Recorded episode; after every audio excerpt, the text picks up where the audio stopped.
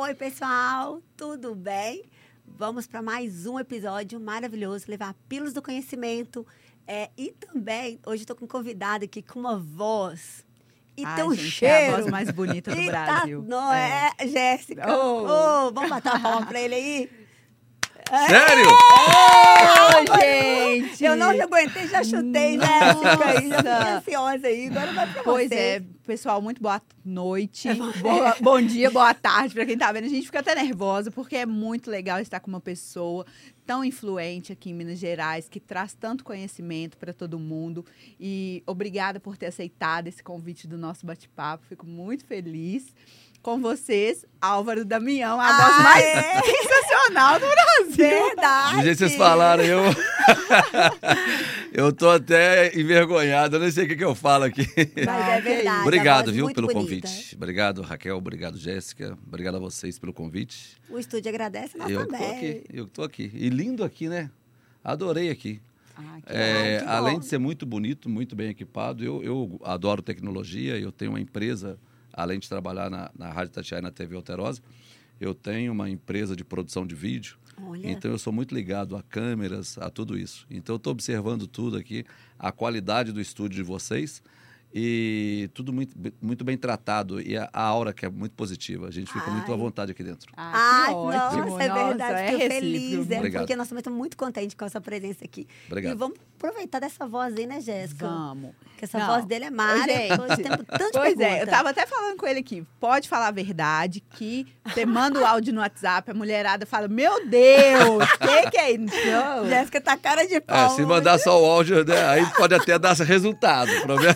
Aí quando você manda o vídeo, ela fala que assim, não, velho. Não, ele quer ganhar elogio, gente. Não, não. Pois é. Bom, ô Álvaro, eu queria é, saber pra gente que a pessoa que não te conhece mesmo, né? Como que foi que começou essa, assim, a sua carreira como repórter, é, apresentador? Conta pra gente um pouquinho. Eu, eu comecei minha carreira assim, de forma profissional em mil novecentos e noventa e quatro. É, foi na Copa, no, a, quando o Brasil conquistou a Copa do Mundo nos Estados Unidos. Eu, tava, eu gostava muito de brincar, de narrar, brincar de, com a voz. Eu gostava de brincar com isso. E eu lembro que eu estava assistindo a Copa do Mundo numa cidade aqui perto, é, Nova União, com os amigos, com o Gustavo e com mais algumas pessoas lá.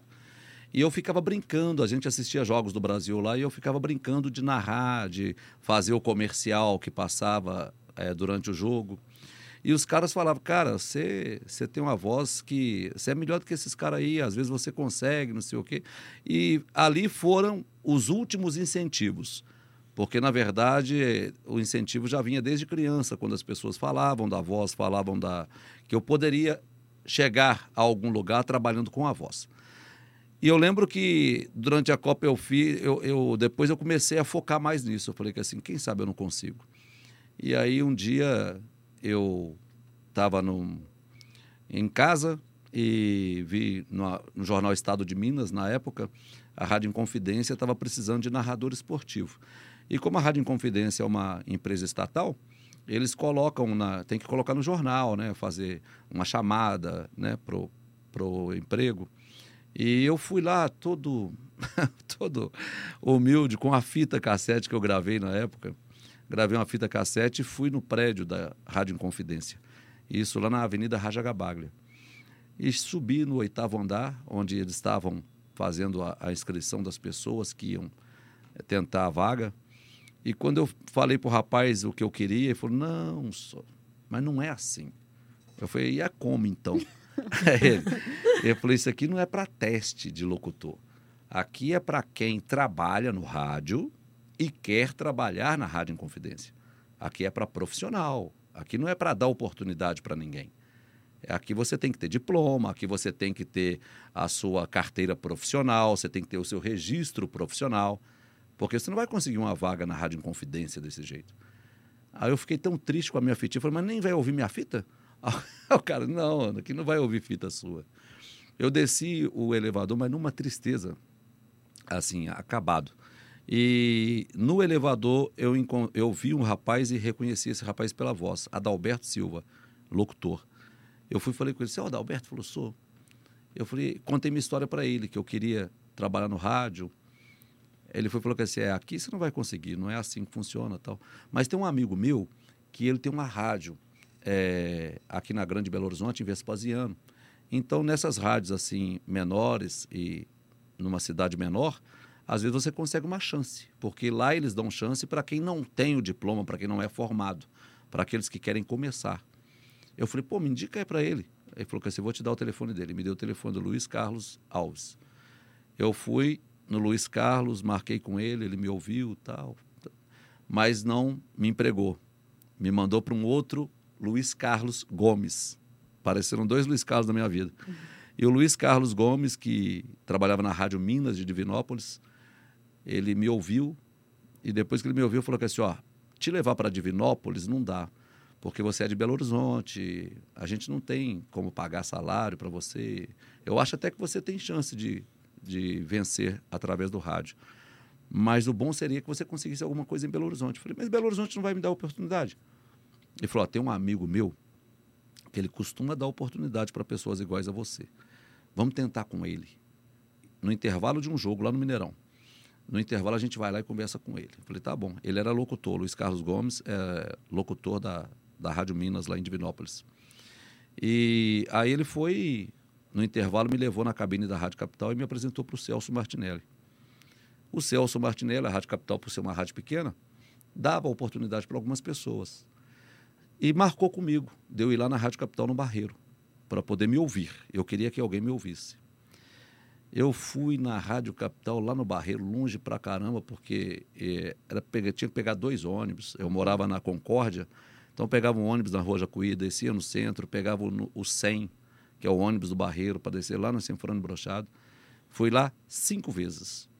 Na primeira vez, ele me, não me ouviu, mandou voltar. Aí, na segunda vez, me deu o bolo de novo. Na terceira vez, me deu o bolo de novo. Na quarta vez, me deu o bolo de novo. Na quinta vez que eu fui, que era a minha última, que eu tinha colocado nos meus objetivos como a última, falei, ah, se ele não me ouvir agora é porque Deus não quer, eu vou ficar insistindo nesse trem.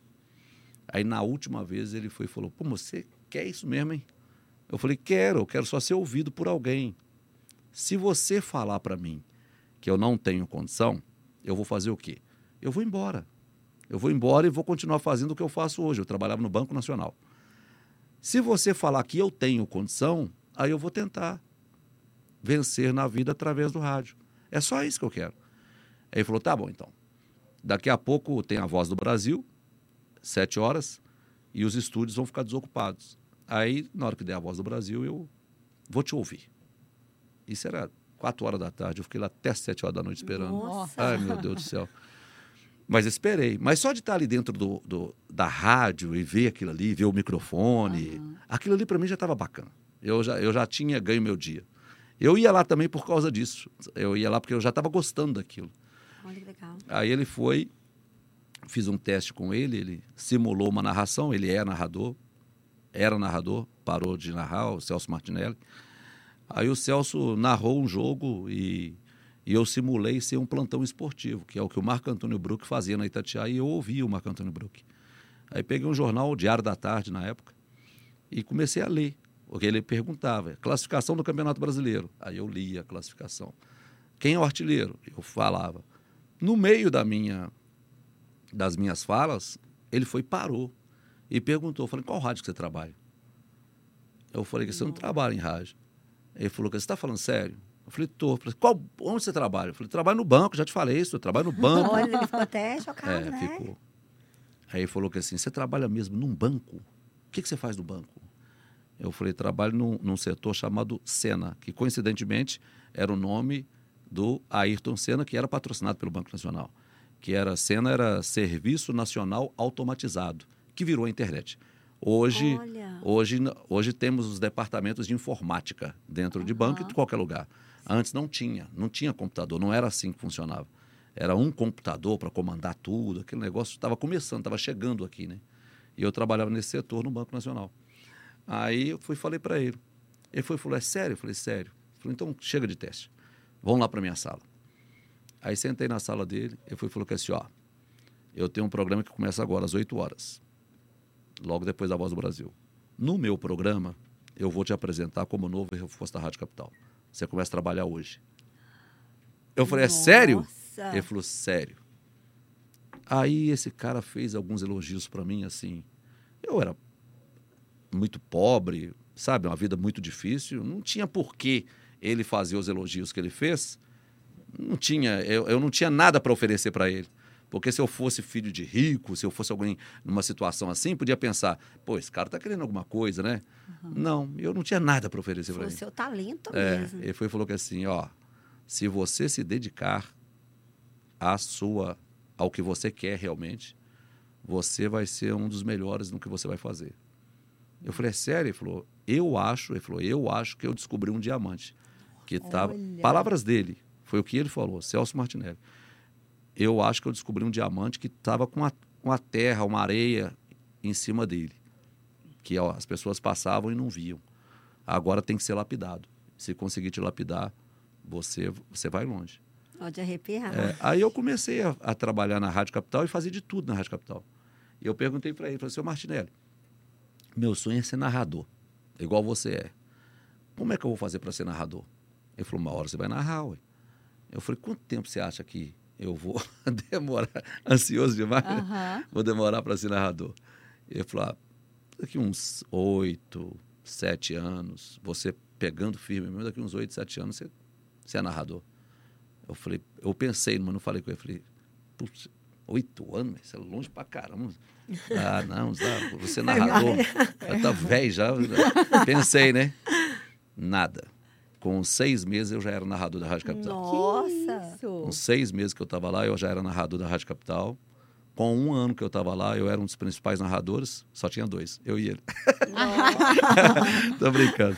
Mas com dois anos, com um ano que eu estava lá, eu já narrava a liga de futsal, eu já narrava vôlei, já narrava jogos principais do Campeonato Brasileiro, meiava com ele, ele narrava um na quarta, eu narrava no domingo, eu narrava no domingo, ele narrava na, na, narrava na quarta, a gente já dividia. E o que eu imaginava que fosse acontecer na minha vida dez, quinze, vinte anos depois, que era trabalhar, por exemplo, numa rádio igual a Itatiaia, com a força da Itatiaia, com dois anos e meio, eu já estava na Rádio Itatiaia. Nossa, tudo muito rápido, Tudo né? muito rápido. Eu ah, fui convidado... Uma voz abençoada Amém. mesmo, né? E ele foi uma é. coisa que eu achei muito bacana, Álvaro, você falando. A persistência que você teve ali, Sempre. né? Porque você falou que cinco vezes, fosse outra pessoa na terceira. Ah, ah tinha não é. quero, não. não. Na verdade, é... Raquel, a maioria das pessoas, isso acontece muito com jogador de futebol, eu entrevisto muito eles, com cantor não é diferente. É, dificilmente você vai encontrar um jogador que ele foi lá, fez um teste, passou e jogou. Ele já tomou uns três pau, ele já não passou num lugar, ele já foi reprovado em algum lugar. O cantor, quando estoura a música dele, nossa, coitado, já é a centésima música dele agora que foi estourar, sabe? As pessoas que persistem e que buscam realmente, você tem mais chance de chegar. Não é que você é melhor do que os outros, é porque você insiste no que você quer. Eu ouvi uma frase do Gustavo Lima esses dias, que é, é aquilo ali, cara. Não tem, não tem dúvida. É o que eu sempre usei para mim. Eu sempre usei para mim. Mas vou usar a frase que agora é, é que é dele. Não existe plano B. Falei, qual que é o plano B na sua vida? Eu falei, que plano B, irmão? Eu não fui preparado para ser derrotado, não. Hein? Eu tenho um plano A. Mas se o A não der certo? Falei, vai dar certo. Hein? Mas e se não der certo? Falei, vai dar certo. Acredita no plano A, pai. Você fez o plano A, então você vai atrás do plano A. Não fica pensando no plano B, senão você já está preparado para ser derrotado. Vai no plano A, foca no que você quer e vai no plano A, que é o plano A que vai dar certo. Não, e, maravilhoso, né, verdade. Nem que você tenha que insistir cinco vezes para o seu plano A dar certo. Nem que você tenha que fazer teste em dez clubes de futebol para o seu plano A dar certo. Mas vai no seu plano A. É ser jogador de futebol? Então esse é. Ah, o plano B é ser roupeiro se não der certo como jogador. Não, vai no A. Vai no A que você vai virar jogador. Mas tenta ser o A, pelo menos. Verdade. Né? Não, bem colocado. Verdade. E aí, com isso, você foi locutor e depois você... Como que foi? Você passou para repórter? É, lá, na, na, a Rádio Capital foi, foi o começo de tudo, né? Então, uhum. ali foi muito legal para mim, porque ali eu fiz de tudo. Eu, eu era disc jockey, eu apresentava um programa musical. Eu apresentava um programa musical à tarde, é, anunciando música. É, eu era plantão esportivo, eu ficava no intervalo dos jogos anunciando quais eram os outros jogos. Eu era repórter esportivo, eu era repórter noticiarista, aquele que entra de hora em hora para dar os noticiários no rádio, uhum. eu fazia aquilo. Então, eu fiz de tudo um pouquinho na Rádio Capital. Quando eu recebi o convite para ir para Itatiaia, Oswaldo Faria foi quem me convidou, a pedido do Vili Gonze, foi o Vili Gonze que, que falou para o Oswaldo, falou que assim, olha, leva o, o, esse rapaz aqui, se você quer contratar alguém, leva esse rapaz aqui, que ele tem qualidade e ele é de Belo Horizonte. Você não vai ter que fazer investimento nenhum. Melhor do que você tra- trazer alguém do interior para vir para cá. E o Oswaldo foi e me levou para Itatiaia. Ele me levou para ser repórter, ele não me levou para ser narrador. Eu, eu queria ser narrador. Eu, na Rádio Capital, já era narrador. Uhum. Mas eu deixei de ser narrador na Rádio Capital para ser repórter na Rádio Itatiaia. Mas na Itatiaia também já narrei, narrei várias partidas, narrei muita coisa lá. Mas me fo- eu foquei mesmo em ser repórter esportivo. Legal. E qual que foi, assim, Álvaro, uma história mais hilária, mais engraçada que você, é, como repórter, você já presenciou? Ah, tem várias. Tem tudo quanto é tipo que você imaginar. conta, conta uma, assim. Eu estava eu tava em Belgrado, na Iugoslávia. Eu e o Mar Henrico Caixa. Nós fomos lá fazer uma excursão do América. Aí, é, a nossa cultura é completamente diferente da cultura deles, principalmente do leste europeu, né? Uhum. Dos europeus e do leste europeu, aí nem se fala. Aí nós chegamos com a mala, a gente que mesmo montava equipamento, não, não viajava o operador de som, era o repórter e o narrador que montava os equipamentos para a gente poder fazer a, tra- fazer a transmissão. Aí fomos para o estádio do Estrela Vermelha, que é o estádio do, do time que ia jogar contra o América, que é o principal time de, da Iugoslávia. Aí chegamos lá no estádio, maravilhoso, estádio enorme, tem até o nome de Maracanã, que é, uma, é por causa do nosso estádio, por causa do Maracanã aqui no Brasil. Aí chegamos lá no estádio duas horas antes do jogo, para poder montar o equipamento e fazer a transmissão, porque a transmissão de rádio aqui no Brasil começa uma hora, uma hora e meia, começa duas horas antes da partida. Não começa dez minutos antes do jogo. Só que eles não estão acostumados com isso, não. Para eles, a transmissão começa é cinco minutos antes da partida. Nossa. Então, não, ninguém entra com uma hora antes. Uhum. E nós chegamos lá, só, nós dois, o Marco tem quase dois metros de altura, dois magrelos, e o rapaz lá no, na porta do estádio, um servo croata, um alemão, dois metros de altura, com aquele olho verdão dele lá, aquele cabelo arrepiado, parecendo aquele... Ele é igualzinho aquele Ivan Drago, que lutou... E lutou oh, com o Rock Balboa. E lutou com o Rock Balboa no filme. Eu, eu vi, o cara lembrava desse Ivan Drago. Igualzinho o Ivan Drago, um cara grandão, fortão, com a roupa do exército da Iugoslávia, que eles, é, é da polícia deles Dá lá. Dá medo, né? hein? Medo? Medo demais. Aí o cara tá com a arma assim no peito e a gente tentando falar com ele. A gente falava nem português direito. Tentar falar com o cara e servo croata. Aí falava assim, nós somos brasileiros, aí from Brasil. Aí o cara olhava, ele só respondia com o olho, aquele olho assim, tipo assim, hum, e aí? Aí nós olhando para ele, nós temos que entrar, irmão, nós temos que entrar. Eu falei, Mário, fala com ele aí, nós temos que entrar aí, ó, nós temos que entrar, parceiro, ó, é, é, press, press, Brasil. E o cara não entendia nada que a gente falava, e a gente não conseguia falar nada, e o rapaz olhando para nós, eu falei, ô, Caixa, nós estamos perdidos, velho, porque... Esse cara não vai deixar a gente entrar no estádio. Nossa, se a gente não entrar no ar, a rádio manda a gente embora. Aí ele falou que assim, não, vai, vamos entrando aí, vamos fingindo de boba aí, vamos entrando. Jeitinho brasileiro, né? Brasileiro é assim, né? Uhum. Vamos entrando aí. Aí eu, eu falei assim, ô Caixa, você vai na retaguarda, que você é mais grandão aqui, né? Você vai atrás de mim aqui. E eu, eu, eu puxando a, a mala da rádio, as rodinhas, não, a mala enorme, eu puxando a mala, o mar atrás de mim. Aí o cara... Deu dois passos para trás. Eu fui andando, tipo assim, tô fazendo medo nele, né? De repente o cara fez assim, plac, plac, plac, o negócio, ele fez assim, Ramo, Hans, Ramo. Eu falei, quê? Eu falei, ô Mário, tô achando que ele não gostou da nossa entrada, não, melhor nós voltar.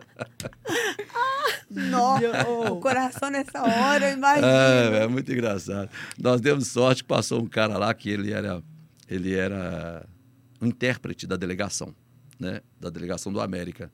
Ajudava tanto o clube quanto a gente, quanto eu e o Mário, que era a única, só nós dois de jornalista que estava acompanhando a América. Não tinha T V, não tinha ninguém, só a Rádio Itatiaia. Então a gente, tava, a gente viajava juntos, a gente viajava no mesmo ônibus com a América, a gente acompanhava o América em tudo quanto é lugar, ficava no mesmo hotel, tudo a mesma coisa. Aí eu, esse cara passou, falei, pelo amor de Deus, graças a Deus, fala para ele aqui, isso a gente tem que entrar explicando. Aí, com muita dificuldade, o cara abriu um sorrisão. Eu falei, que iugoslavo danado, né, pai? Eu falei, você está vendo, Mário? Tem que aprender a falar a língua dos caras. Se tivesse falado o que, que queria, o, o cara deve estar pensando que a gente está com a bomba aqui dentro. Aqui, não, e é verdade, porque esses países... Não, isso foi em mil novecentos e noventa e sete. Tinha seis anos da guerra de separação da Iugoslávia. Nós vimos lá, eu, a gente viajou o leste europeu quase todo. Passei por Bósnia, Sarajevo, Croácia, é, Iugoslávia, Belgrado, por todos esses lugares a gente passou lá. E o que, que a gente pensava? Todos os lugares que a gente passou tinha as marcas de, de tiro, marcas de, de, de, de guerra. Meu Deus. O que a gente está vendo hoje na Ucrânia, sim, é, o ataque da Rússia, isso aí na Croácia foi, foi fichinha. Na Croácia, na época, foram duzentas mil pessoas que morreram. Nossa. Então, na guerra de separação da Iugoslávia. Então, a gente passou por esses lugares. E é um povo completamente diferente da gente. Eles não sorriem, eles não, não riem, não fazem nada. É um negócio assim, muito diferente. E a gente foi ali logo depois, sabe? Quando eles viram os brasileiros, eles até alegravam com a gente, porque eles sabiam da história do nosso país. Isso era muito legal. Álvaro, tem uma pergunta também. Pode, eu quero saber do Álvaro mesmo. Álvaro, você com essa história aí, né, de persistência no trabalho, é, e hoje você é apresentador. Tinha esse sonho também de apresentar um programa ou foi surgindo assim na sua vida? Porque muita gente acha que é fácil, né? Nossa, porque ele já estava naquele caminho da Itatiaia, esse nome todo, essa voz aí. Como que isso tudo foi acontecendo? Foi tudo muito rápido ou teve toda uma, uma questão de um trabalho ali por trás, né? Já era sonho também de ser apresentador? Olha, a palavra fácil, ela, ela vem acompanhada de trabalho. Verdade. E Deus que facilita as coisas para você. Agora você vai saber aproveitar ou não que Deus facilitou. Ah, porque Deus não quer. Falo, ah, claro que Deus queria. Deus, você vai falar que Deus não quer o bom para você? Ele quer, agora você também tem que querer. Não adianta ele querer e você não querer. Você tem que acordar cedo, você tem que fazer suas coisas para você chegar, né? Então, é, o que, que é fácil e o que, que é difícil? É, não dá para falar se foi fácil, sabe? O que eu posso te falar é que fazia, não, não parte de um projeto, mas é como se a água corresse para o mar. Mas por que, que os outros também não fazem isso? É, é de cada um, é de dom, sabe? É momento certo, na hora certa. Eu fui virar apresentador mesmo, como eu sou hoje, agora, aos cinquenta anos. Né? E eu estou na profissão, semana que vem eu faço vinte e cinco anos de Itatiaia. Parabéns! E... Obrigado! Nossa. Então, é, eu virei apresentador mesmo de televisão da forma como eu apresento agora, né? Não caiu no meu colo, quer dizer, eu poderia ter sido antes. Uma conquista mesmo, Foi uma né? conquista, com muito trabalho, foi é, uma descoberta, foi uma descoberta, um amadurecimento que o jornalismo me, me ofereceu. Não sei se eu seria apresentador da forma como eu apresento hoje um programa policial, há dez, quinze anos atrás. Não sei se eu conseguiria fazer da forma como eu faço hoje, com a leveza que a gente faz. Programa que é... No mesmo programa que eu mostro lá uma pessoa tomando dez tiros e, e morrendo, a gente termina o programa rindo. A gente termina o programa brincando. Então, a gente tem uma leveza que, que eu... Deus, não tem assim uma explicação se é fácil, se não é, sabe? Deus. Foi conduzindo Foi ali, conduzindo, né? é. Ah, bacana. E, e eu vi que você tem um bordão, né? Todo mundo te conhece, quando pensa em Álvaro Damião, já fala, bacana demais. Bacana demais. Eu até sou... é, pois é. Como que surgiu isso? Na verdade, eu, eu acho que eu sou o rei dos bordões, porque eu devo ter uns dez bordões. Aqui não, pica-pau, é eu falo. Mexe, remexe, é meu, é bacana demais. Juntos e Misturados, que virou uma marca nacional. T V Globo teve um, um programa com a marca que eu criei. Olha. Essa marca é minha, eu que criei isso em Belo Horizonte. Juntos e Misturados. É, Tamo Juntos já existia. Uhum. Agora, Juntos, Juntos e, misturados e Misturados foi eu que lancei, entendeu? Direto de B H. Direto daqui. Ai, é. É. E, enfim, a gente cria... Eu, eu sou muito do, de levar o que é popular para o rádio. Certo que nem tudo vai dar certo, né? Nem, nem todas vão... Nem tudo que você leva vai pegar. Mas... Se você faz é, rádio e T V, no caso, para o povo que está te assistindo, a chance de dar certo é muito grande, se você está falando a língua dele. Se você está pegando alguma coisa que é o que ele fala, a forma como ele se expressa, a chance de dar certo é muito grande. Os meus jargões foram surgindo assim. É, não, o mexe, remexe, eu criei. O bacana demais não é meu, assim, não foi eu que criei, foi eu uhum. que tive a coragem de colocar um negócio desse no ar, numa rádio igual a Itatiaia. Mas é um amigo, o Zé Maria, que foi vice-presidente do Cruzeiro, lá, no, lá em Abaeté, num churrasco de amigos lá, num, num feriado que eu passei. A gente passava feriado juntos, essas coisas, e pega uma cerveja lá. Aí eu pegava. Ele, bacana demais, você é bacana demais. Aí, pai, quem vai pegar o churrasco? Eu falei, eu pego pra você, que estava jogando truco, o outro estava fazendo isso, aí eu pegava. Você é bacana demais. Só que isso era a linguagem deles ali. E eu pegava isso, como peguei, e coloquei, dei cara para isso no rádio. E aí, no rádio, ganhou a força que ganhou, entendeu? É. Mas eu, é... Eu gostei, você falou uma coisa muito importante, é questão de dar cara ali para bater um pouco, né? É. Porque você, na Rádio Itatiaia, uma rádio muito séria, né? E aí você chegou ali, quebrou um tabu, ó, bacana demais. Nossa. E trouxe e, as pessoas para se envolver nessa... E as pessoas gostam disso. Gostam. Né? É, envolver nesses bordões aí, acaba virando e, e tá no, no linguajar de todo mundo. Eu adoro essas coisas também. E como que foi isso para receber dentro da rádio? Teve... Acontece também? Falou, nossa, o bacana dele ali tá bombando ali. Até, tem, tem uns que não, não entram, né? Por, é, o meu primeiro, nossa senhora, me deu um problema danado. Foi o primeiro... primeiro que eu lancei, que foi a minha, a minha grande marca. O que me fez no rádio mesmo é o mexe, remexe, estremece, que eu narro atrás do gol quando eu estou fazendo lateral, né? Então, isso aí foi o primeiro que eu criei e foi o que nasceu, porque os grandes repórteres que passaram pelo, pelo rádio, principalmente pela Itatiaia, eles tinham o bordão, o, os bordões deles e foram criados por eles e nasceu assim, num dom deles. O pinguim, É, Carlos César Franco Gomes, o Pinguim, ele, quando ele fazia a lateral do gol, que ele dava a risada que ele dava, aquilo era a marca dele. Então as pessoas imitavam o Pinguim na rua. O Roberto Abras explode o coração alvinegro de alegria. Aquilo ali era a marca dele, ele criou aquilo. E eu queria criar um também, mas um, não é aquilo, você anota num papel para poder sair. Isso não vai sair assim. E eu criei o Mexe e Remexe num jogo do Atlético, no meio de semana, no Mineirão. Saiu espontaneamente. Oh. Vendo o torcedor ali na geral, depois do gol, eu fui fazer a lateral, eu fui narrando o que estava acontecendo na geral. Que o torcedor mexia, remexia, estremecia, enlouquecia. Só que vieram quatro palavras seguidas, uma é, é, rimando com a outra. Mexe, remexe, estremece, enlouquece. As quatro que legal. Vieram uma atrás da outra. Não foi anotado isso. Não foi, eu não anotei no papel. Entendeu? Eu falei isso aqui e o negócio pegou. Pegou assim, mais ou menos. Porque chegou no...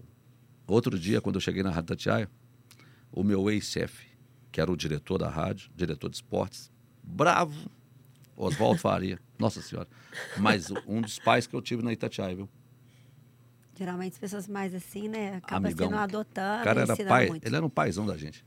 Chegou no outro dia, eu cheguei para trabalhar oito horas da manhã. Na hora que eu cheguei, ele sentado assim, que tinha uma máquina de, de escrever, que era ah, de datilografia Olivetti. Super lembro. Ele foi, olhou assim por cima do óculosinho dele, assim, para mim, assim. Meu filho. Falei, e aí, chefe, beleza? Tudo. Não, eu todo feliz, porque eu tinha falado aquilo. E depois que eu saí do Mineirão, meu celular, muita gente ligando. Nossa, que doido que você falou hoje do negócio do gol, cara. O que, que é aquilo que você falou lá? Eu falei, ah, cara, eu tenho que ver, porque eu não lembro direito, não. Vou ter até que olhar na gravação o que, que foi, porque eu não foi assim, nada anotado, né?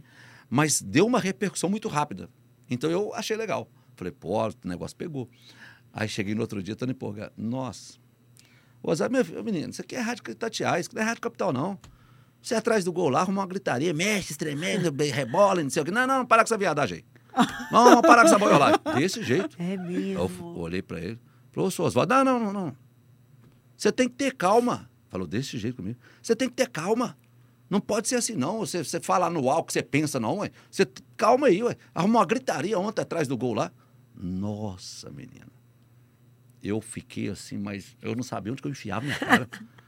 Imagina. Chefe da, é, meu chefe, né, velho? Eu falei, não, Oswaldo, desculpa. Foi sem querer. Não, tá desculpado, mas arruma um outro negócio pra você falar aí. Eu falei, tá bom, beleza. Aí teve domingo, no, no domingo seguinte, teve um jogo do Vila Nova, em Nova Lima. O Emmanuel Carneiro, que era o dono da Rádio Itatiaia, né, foi vendida há pouco tempo agora, ano passado. O Emmanuel Carneiro, eu fui lá, transmiti o jogo do Vila. Aí saiu um gol atrás, onde eu, no gol que eu tava, ó, caladinho, falei nada. Eu falei, ó, cruzamento da direita, tá, pá, gol do Vila. Psst, fiquei na minha. Chega na segunda-feira, nós estávamos na redação da rádio.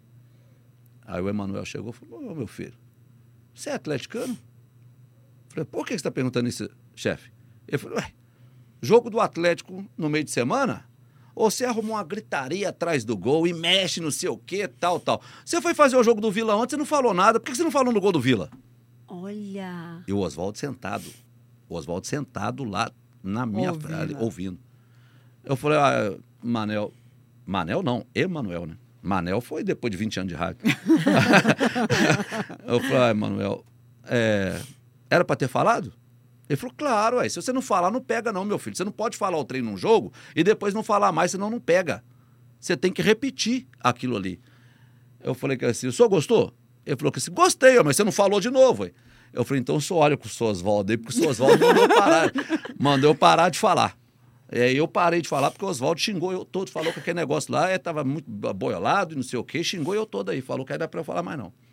Aí o Emmanuel falou com o Oswaldo, Oswaldo, deixa o menino... O menino cria o negócio, você fica podando os meninos. Não, deixa os meninos criar os trem aí, Oswaldo. Não, não, deixa o menino criar o negócio aí. Ah, o Oswaldo foi, olhou por cima do óculos. Tem, tem, fala aí, fala, fala o que você quiser aí, ué. Fala aí então, ué. Aí, eu fiquei assim, entre o dono da rádio e o diretor de esportes. Não. Falei, o que, que eu faço? Falei, ah, vou falar. Falei, vou falar e vamos ver até se o Oswaldo falar para mandar o... Eu falei para você parar. Aí eu paro, né? Aí eu falei, o Oswaldo não falou mais nada, pegou o trem, explodiu. Que bacana. Passou, passou um mês, nem um mês, sei lá quanto tempo, as pessoas me imitavam nas peladas, jogando bola nas quadras, eles ficavam gritando, mexe, remexe, e não sei o quê, quando fazia o gol. Aí as pessoas, principalmente aqueles que trabalhavam comigo, falaram assim, esse negócio pegou, hein? Você levou alegria. É, falou, o povo tá te imitando na rua aí. É. Eu falei, sério, já estão me imitando? Eu falei, estão te imitando na rua. E é isso, foi assim que, é assim que nasce. Quando você vê que as pessoas estão imitando, que as pessoas estão fazendo... É, né? Isso aí. Não, bacana. Não, Nossa, bacana, bacana demais. Bacana demais. Bacana demais.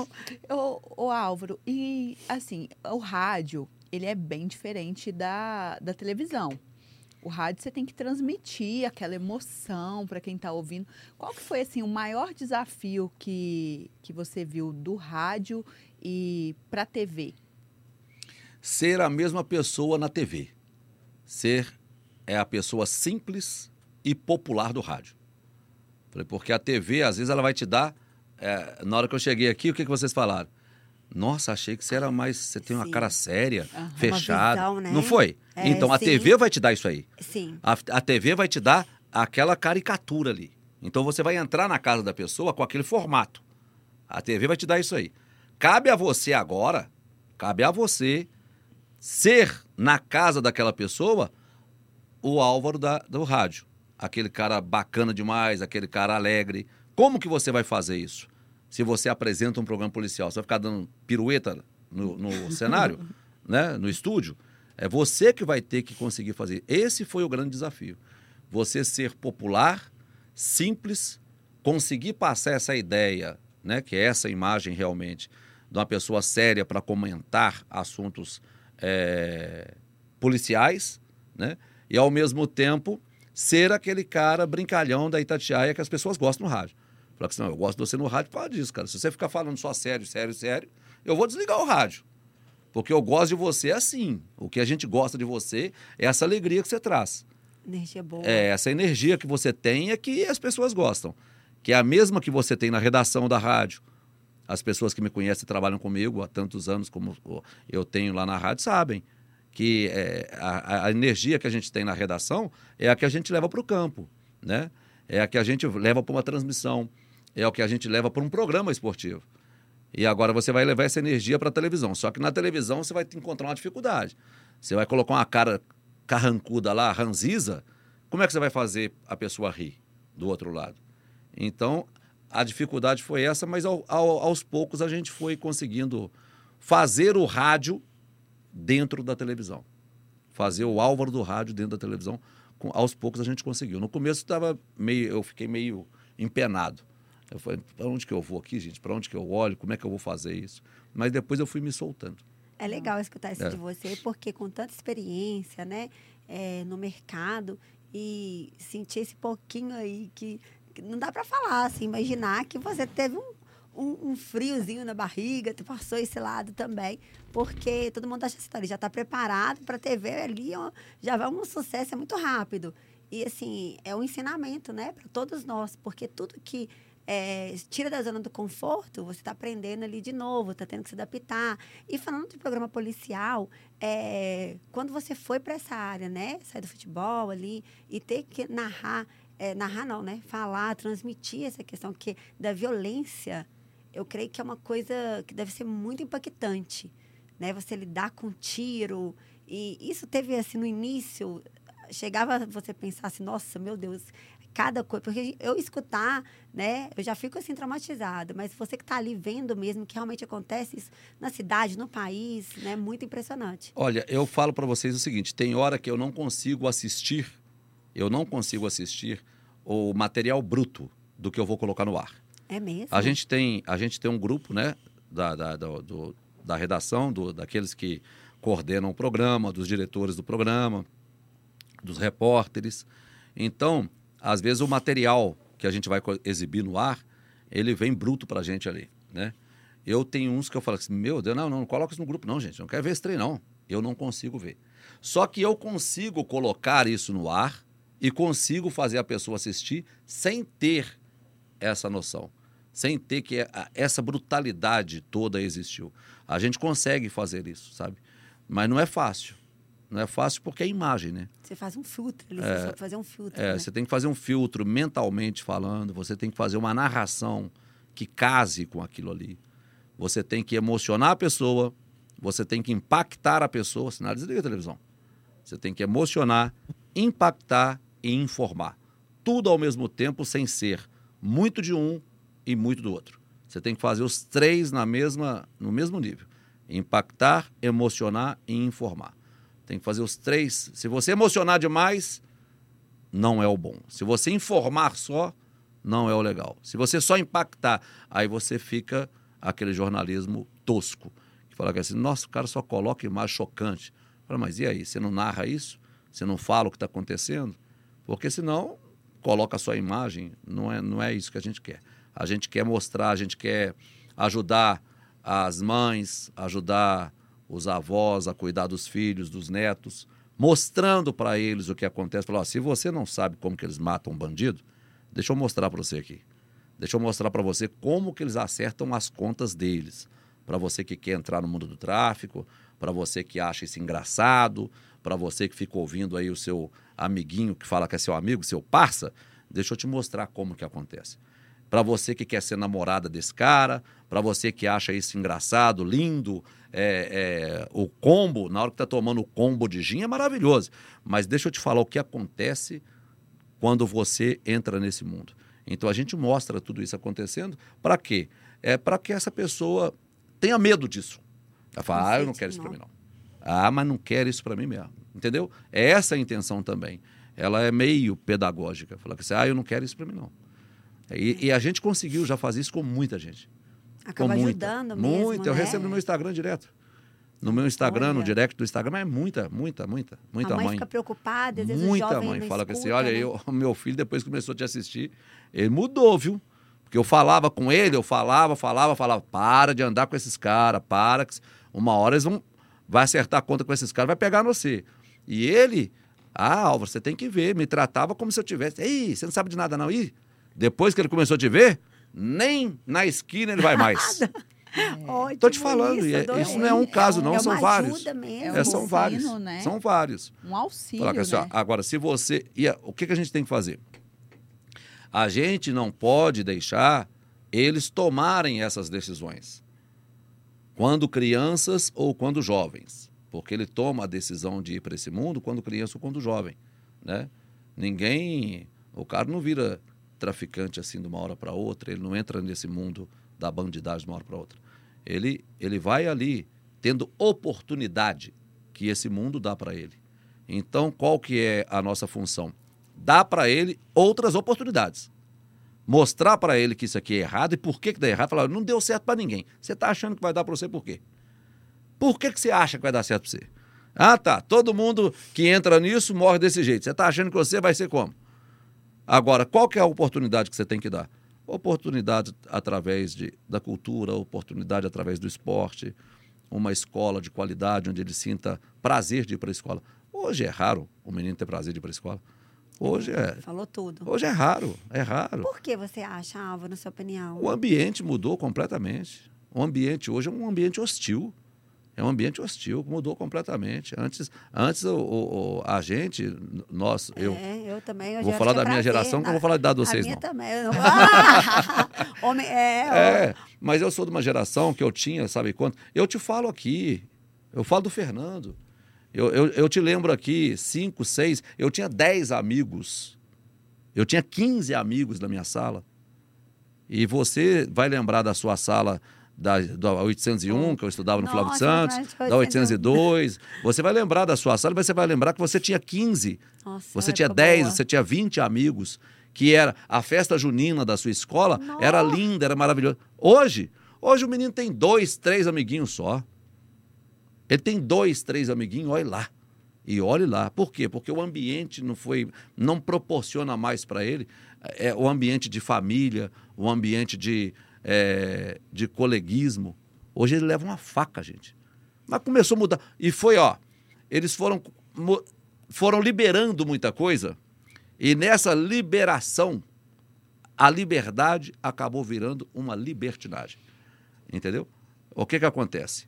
É, sou da época que você ouvia o hino nacional na... na Eu também. Né? Você ouvia. Era uma honra. Ah, mas não sou obrigado. Cara... Você é obrigado respeito, sim, senhor. É. Você é obrigado sim. Quem te falou que você não é? Ué, você nasceu aqui, ué. E todo mundo fala dos Estados seu Unidos, país, né? É, seu país é esse aqui, ué. Então você vai ser obrigado a gostar do seu país sim. Não sou obrigado a gostar do meu país, não. Fala, ah, tô te entendendo você não, ué. Não tô te entendendo. Começaram a discutir algumas coisas. Falei, mas da onde você está discutindo isso? Falei, da onde você está discutindo? Você não gosta do seu país? Daqui a pouco você vai falar que não gosta da sua família. Aí você vai falar que você não gosta de sua mãe. Você vai querer... Vamos entrar numa discussão. Qual que é a discussão? Não gosto dos meus pais. É, nós estamos nessa era, Já está né? nisso aí. É, não... mas por Nossa, que você falou tá... tudo. Mas por que está discutindo isso? Mas quem colocou esse, esse assunto em discussão? Eu queria saber... Eu queria, eu queria entender esse lado. Quem, é. que quem colocou? Isso, quem Deus. começou esse assunto? Tipo assim, ah, nós podemos discutir. Mas quem falou que pode discutir Minhas isso? Regras, Amor à né? pátria. Amor à pátria tem nada a ver com, com, com ser direita, ser esquerda, ser centro-direita, centro-esquerda. Tem nada a ver com política. É o nosso país. Eu não era político, eu tinha dez anos de idade, eu tinha oito anos de idade, eu, eu fazia isso. Ah, mas é porque o país, ele era é, regime militar. E aí, que der... Os Estados Unidos fazem isso hoje. E todo e, mundo dá bom ovo dele. Todo mundo, lá nos Estados Unidos... E o povo adora. Então, claro que adora. Ô, gente, não tem um filme norte-americano, um filme norte-americano que não mostra a bandeira dos Estados Unidos. Falou tudo, pois Álvaro, é. verdade. Não tem um filme norte-americano que não mostra a bandeira dos Estados Unidos. Conheço os Estados Unidos, muitas das cidades dos Estados Unidos, muitas das cidades dos Estados Unidos, todas, sem exceção, em todos os bairros, tem uma bandeira dos Estados Unidos na janela. E eles são patriotas Aqui no mesmo. Brasil... começou a falar que se você colocar... Se eu, se eu vier aqui hoje com uma camisa do Brasil, eu sou Bolsonaro. É. Ou eu sou... Se eu vier com a camisa vermelha, você é Lula. O que, que é isso, Até gente? Até cor, né? As é. cor... Vocês estão ficando... Tá, tá ficando um trem meio doido, meio maluco, sabe? Então isso aí entrou na escola. Entrou na escola. Dentro da casa. Dentro da casa. Aí é, a professora... Eu tinha que chamar a professora de tia. Uhum. Era tia. Eu também, amava. Re... É. E era um respeito, né? E a gente, eu era tão esperto, que sabe o que eu fazia? Ah. Eu chamava a cantineira de tia também. Ah, é? Ah, que a merenda já merenda. chegava. É, é, né? Dois pratos, dois pratos. Então eles foram mudando, sabe? Aí, você, quem é, quem sou eu para poder entrar de boné na escola? Quem bermuda, sou eu para entrar de boné, de bermuda? O respeito do Eu lembro quando lançaram, falar que assim, agora vai ter o terceiro uniforme na escola. Porque o nosso uniforme era o quê? Era uma camisazinha de brim, né? Brim, que é aquele... É, é brim, um brim branco, uhum. né? Uma camisa tergal, branca. Acho que é brimesa, né? É brimesa. Um calça, uma, uma, uma, uma calça azul, é, de tectel, aquele negócio ali, e só. E uma blusa de frio. Aí depois deixaram a bermuda, é. por causa do calor, por causa do verão. Nós, temos, nós moramos num país tropical. Física. A educação Não, física. É mesmo, é só hoje, hoje um vai de calça jeans, é. o outro vai de calça jeans amarela, o outro vai de calça jeans verde e por aí vai. Nós perdemos, sabe, essa... Nós perdemos o, o sentido das coisas. Sim. Isso foi se perdendo. Isso foi se perdendo. Isso não tem nada a ver com política, gente. Quando você começa a falar sobre isso, eu estou falando sobre isso aqui, ah, então agora já descobri, ele é direita. Meu Deus do céu. Eu sou da minha família. Eu sou do meu país. Eu prezo por isso. Isso não tem nada a ver com partido político. Tem nada a ver com o partido mesmo. político. Vamos amar o nosso país, nós, é? nós estamos. E você falou uma coisa tão importante, essa questão da camisa, de cores. Nós estávamos comentando aqui, porque é, temos, temos emojis, né? Aí vem coração, estrela, carinho. Aí, quem é do Bolsonaro verde e o do Lula vermelho? Aí eu falei, gente, mas eu não estou podendo usar é, nada. Se eu usar meu coração vermelho, quer dizer... Então, assim, é. tá tirando. Eu acho que tá perdendo um senso também. Eu acho que, na verdade, perde Direito até a das... liberdade é, também. Porque, é tá, porque na verdade, eles estão achando que estão tendo uma liberdade, mas você se perde. Mas tá oprimindo, oprimindo também. Porque eu quero colocar o coração vermelho, porque eu gosto do coração vermelho. E o verde... Porque o coração é vermelho. É. Mas, aí, é uma... Colocar o coração verde... E aí não. começam umas coisas por cores, igual a camisa do Brasil. Gente, amava a Copa, a minha alegria, Copa do Nossa. Mundo, meu Deus.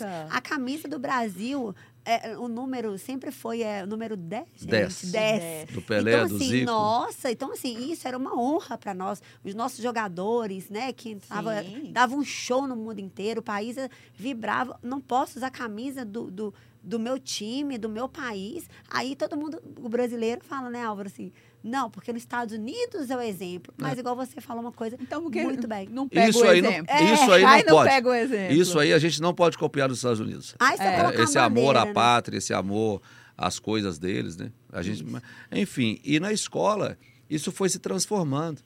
Aí vieram as mudanças dentro da escola que... Eu, poxa, para passar com sessenta era uma luta desgramada. Não, eu Nossa também. Nossa Senhora. Eu pegava um rato danado, você tá não, doido. E, e tinha a bomba. Não. Hã? E tinha a bomba. Tinha. Oh. Aí depois tiraram a bomba. Aí para quê? Não, porque nós estamos é, é, menosprezando quem não tem qualidade de ensino. Não, amigo, você tá só dando... Acabando com o intelecto. É, o, aí você, em vez de fazer esse aqui, chegar aqui, você tá pegando esse aqui e jogando aqui para baixo. Mas o que, que é isso? É. Aí, nisso aí, nós fomos formando professores que iam dar aula disso para esses. E foi virando uma neve. Sim. É, deu no que deu hoje. E hoje aí... a criança, a criança com... Criança não, jovem. Com quinze anos, quinze anos, fala nós vai, mas numa tranquilidade. mas numa tranquilidade... mas numa tranquilidade, que é um negócio assim, eu fico olhando assim, mas é impressionante. Fala, formado. Uhum. Formado, Tem vai, vai para um teste, é. fazer um teste, vai fazer um teste com você, que você pergunta qual que é a sua escolaridade. Nossa. Segundo grau completo. É. Segundo tem gente grau. Que tem pós-graduação. Nós pegou. E aí são essas pessoas. Nós pegou o quê, menino? Para mim, para mim pegar. Pô, eu aprendi isso. Pra mim não pega, não, amigo. Pra mim não pega, não. Não pega, não. Minha índio. É minha. Quem pega sou eu. Ué. Então hoje e virou. Os jovens de hoje é tudo na gíria, tudo assim, sabe? Enfim, é. a gente, cabe a gente discutir esse assunto, sim. É. Cabe a... As pessoas têm Sou medo. dono da razão. Vocês não são donas da razão. Mas a gente cabe discutir. Para aquele que está em casa, para aquele que está assistindo agora, né? Refletir sobre o que a gente está falando. Cuidar das crianças, dos jovens, Demais. eles são o futuro, né? É. São. E aí, Álvaro, ne... pegando esse gancho, é, é por isso... Um dos motivos do Instituto Bacana Demais? Foi. É, foi por isso que ele nasceu. Nada mais do que isso. A instituição que eu fundei nasceu no bairro onde eu nasci. Ganhou a cidade de Belo Horizonte e faz um trabalho social, não só em Belo Horizonte, como faz na grande B H inteira. Ela faz o trabalho social dela, mas começou no bairro onde eu nasci, para poder é, ser uma oportunidade ou oferecer oportunidade para crianças. Nada mais do que isso. crianças que nasceram na mesma situação que eu e não tiveram a mesma oportunidade que eu tive. É só para isso, para oportunizar a vida dessas crianças, desses jovens e acolher os idosos. Foi para isso que nasceu o Instituto ah, Bacana Demais. Idoso também. Demais. Lindo. Nossa, demais. A gente faz trabalho, a gente faz um trabalho de van social, que a gente pega quinze idosos, quatorze idosos, né, que é o que cabe na nossa van, na van do Instituto, é, e leva para poder conhecer o Parque Municipal. Que ele está dentro de casa, o idoso, ele está dentro de casa, ele, ele não tem mais nada, ele não tem absolutamente nada. Ele fica dentro de casa, ele só serve para comprar remédio. Nossa, ele só serve pra... ele está abandonado, ele é abandonado pelo neto, é abandonado pelo filho, ele é abandonado dentro de casa. Então, quando aparece alguém que faz um negócio desse, que te convida ele, ô, oh, seu Joaquim, final de semana nós vamos é, fazer um, uma excursão lá para o Parque dos Mangabeiras. Para ele, nossa, você não tem ideia do que é a alegria dessa pessoa. Você não tem ideia do resultado disso para essa pessoa, sabe? Então, isso é para o idoso, para a criança. Não é só escola de futebol.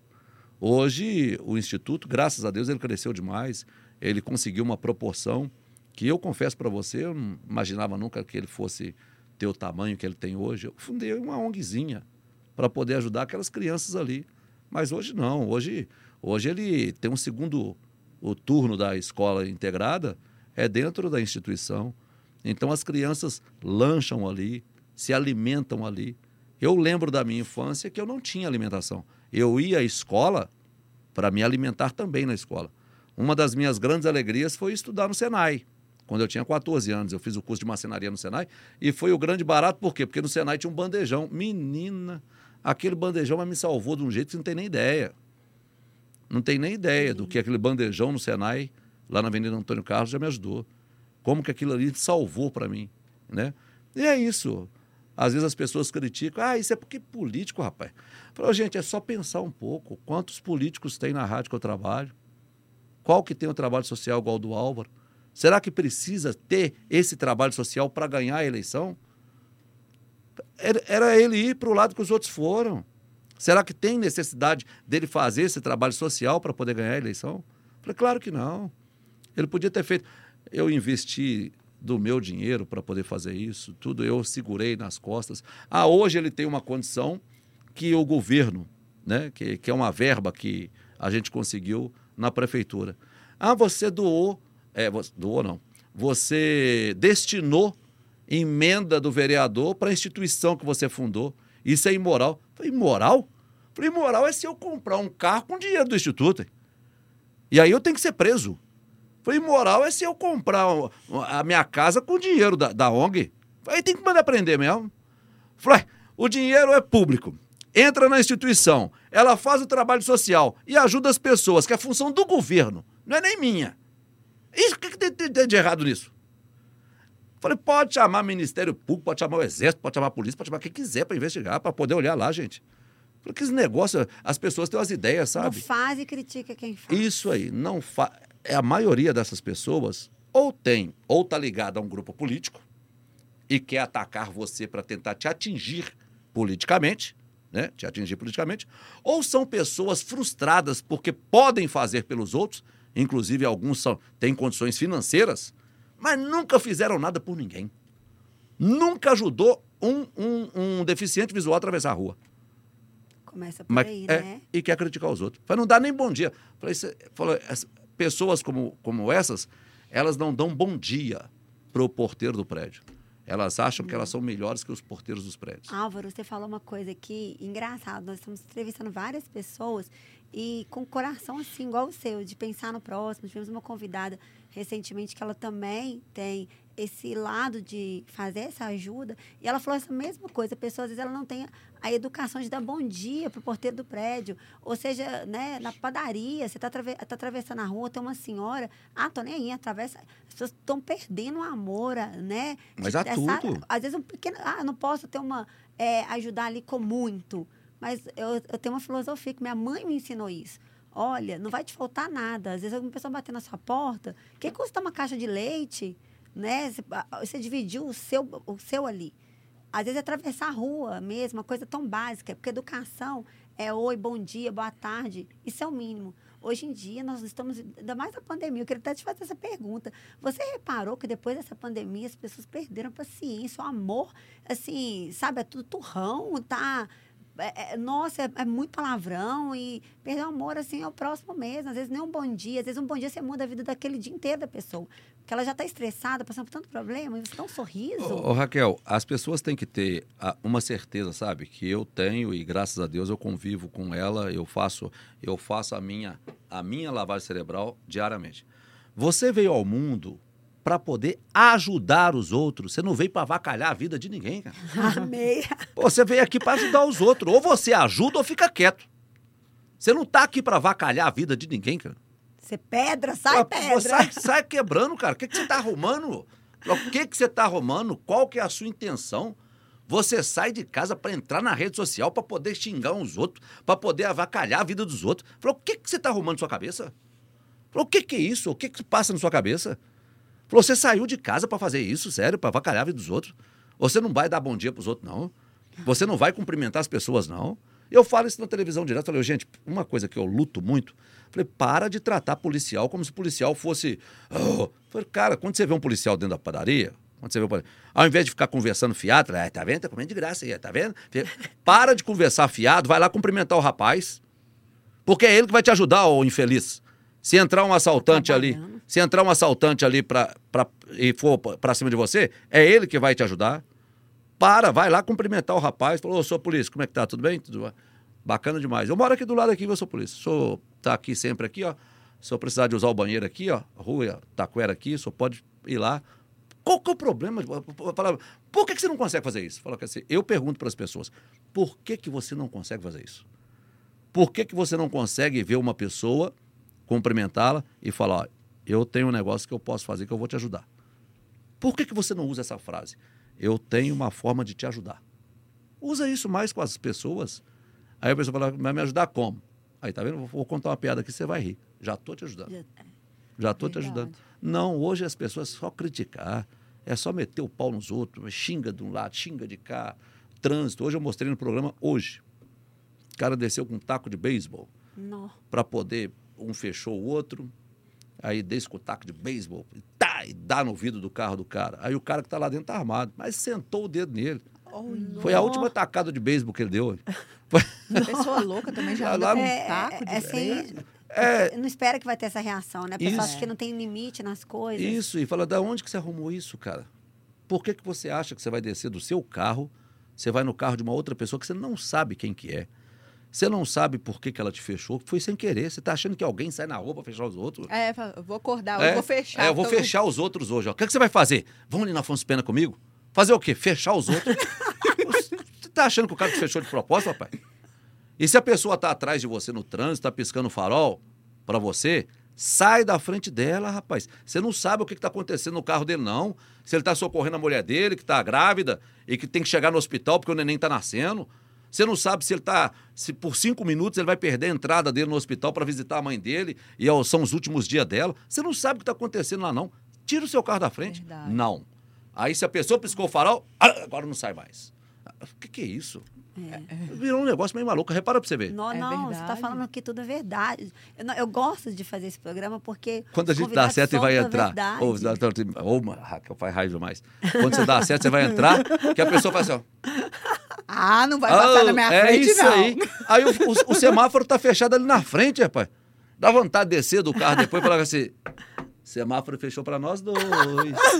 Eu tô logo atrás de você aqui, ó. Até parece que eu tô aí eu aqui, ó. Com esse tanto de radar, é. Virou Ayrtonzinho é. Ali pra chegar hoje. Sabe, uns negócios bobos, né? E, não, e, bem, é tão bom, né? E ah, outra demais. Coisa também, igual você falou, doar o tempo. Eu acho que as pessoas estão, assim, tão loucas que, igual, não, não doa o tempo dela para um idoso que está ali, que está querendo ouvir. Os netos não escutam seus avós. E esse negócio que você faz com eles, isso é uma, uma forma de ajudar, porque você está doando. A pessoa quer um tempo, quer conversar. Tinha uma senhora lá na Concórdia. É, eu frequentava muito mais a instituição do que eu frequento, por causa do tempo, da correria e por causa dessa encheção de saco também. Porque senão eu fico lá dentro. Lá, e ah, tá vendo? Ela tá na O N G dele. Eu falei, nossa, que povo chato, hein? Agora eu não posso entrar na O N G que eu fundei, não. Oh. É, é, é, é duro, só. Aí já virou... É muito difícil, é, é complicado. Mas, enfim, tinha uma senhora, sabe qual que era a alegria dela no dia dela? A alegria dela? Fazer o bolo que ela fazia, lá na Concórdia, fazer o bolo que ela fazia e levar no instituto para nós tomarmos café, não é nem para ela tomar, não. Aí ela chegava lá e falava assim, ó, ah, eu trouxe um bolo aqui pra gente tomar o um café aqui, viu? Eu falei, obrigado. Ah, coisa linda. E ela ficava, você tem que ver a alegria dela. Sim. A alegria nossa também, né? Porque a gente... Ah, ah comendo um, bol... um bolinho gostoso. Mas a alegria dela. E é verdadeiro isso. É. A minha mãe tinha essa metodologia na vida dela. Por... E vai passando essa essência. Hoje eles estão tentando cortar isso. A minha mãe, ela fazia o bolo para levar pros lixeiros. Aí eles passam, nem pode, nem é lixeiro mais. Agora é gari. Aí, gari, é. Gari. E aí minha mãe, era, minha, meus amiguinhos passando, eles gritavam, Dona Terezinha, tem bolo! E era o cafezinho quentinho.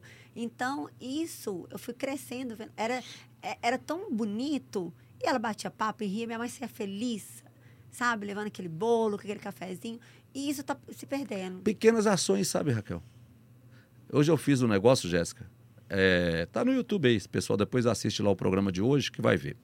Eu cheguei ontem, é, saí da T V Alterosa, aí eu fui, a minha empresa fica ali perto na Getúlio Vargas, próximo da T V.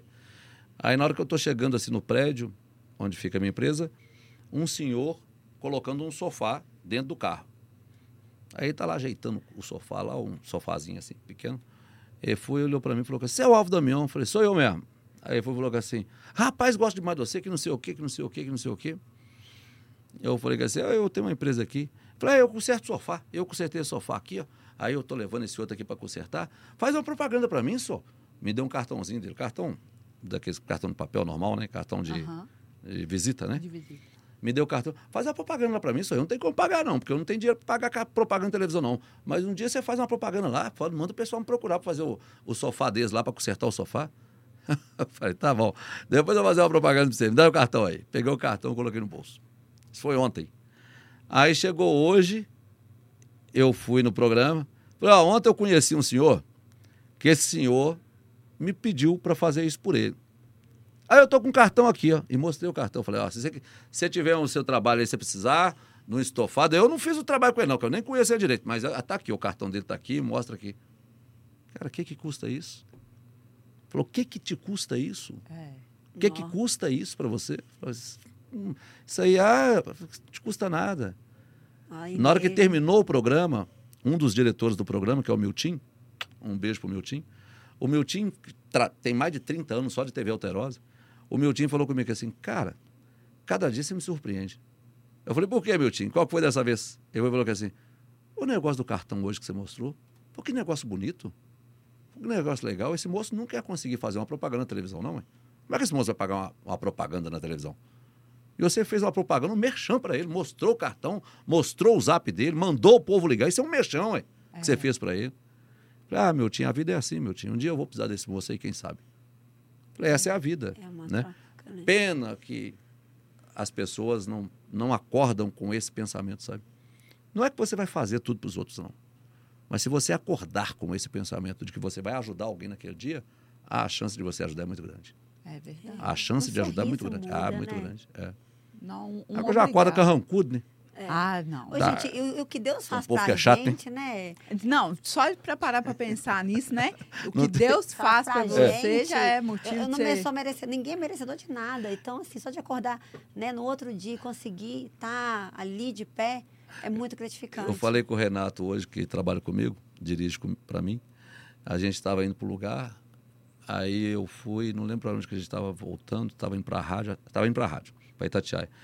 Aí eu falei com ele, ô Pé, se Deus quiser, esse ano, não sei o que e tal. Falei de alguns projetos meus para ele, né?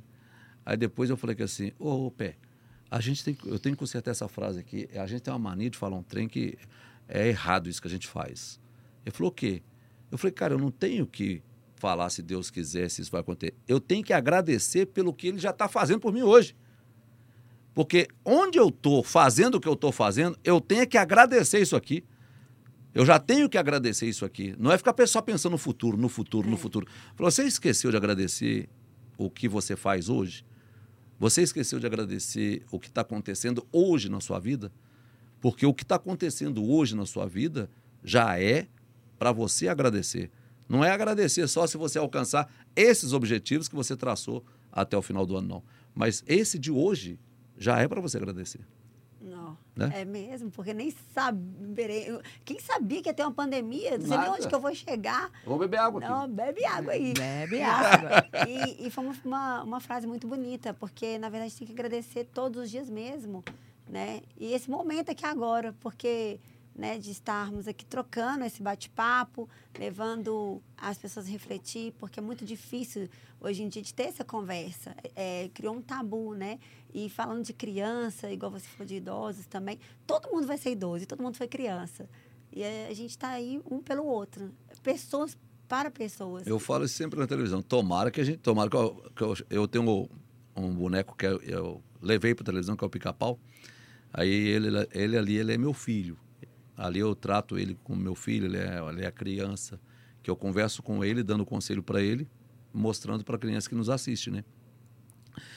E eu falo para ele, falo assim, olha, Pica-Pau, primeiro é torcer para eu ficar velho, né? Porque se eu não ficar velho é porque eu morri, ué.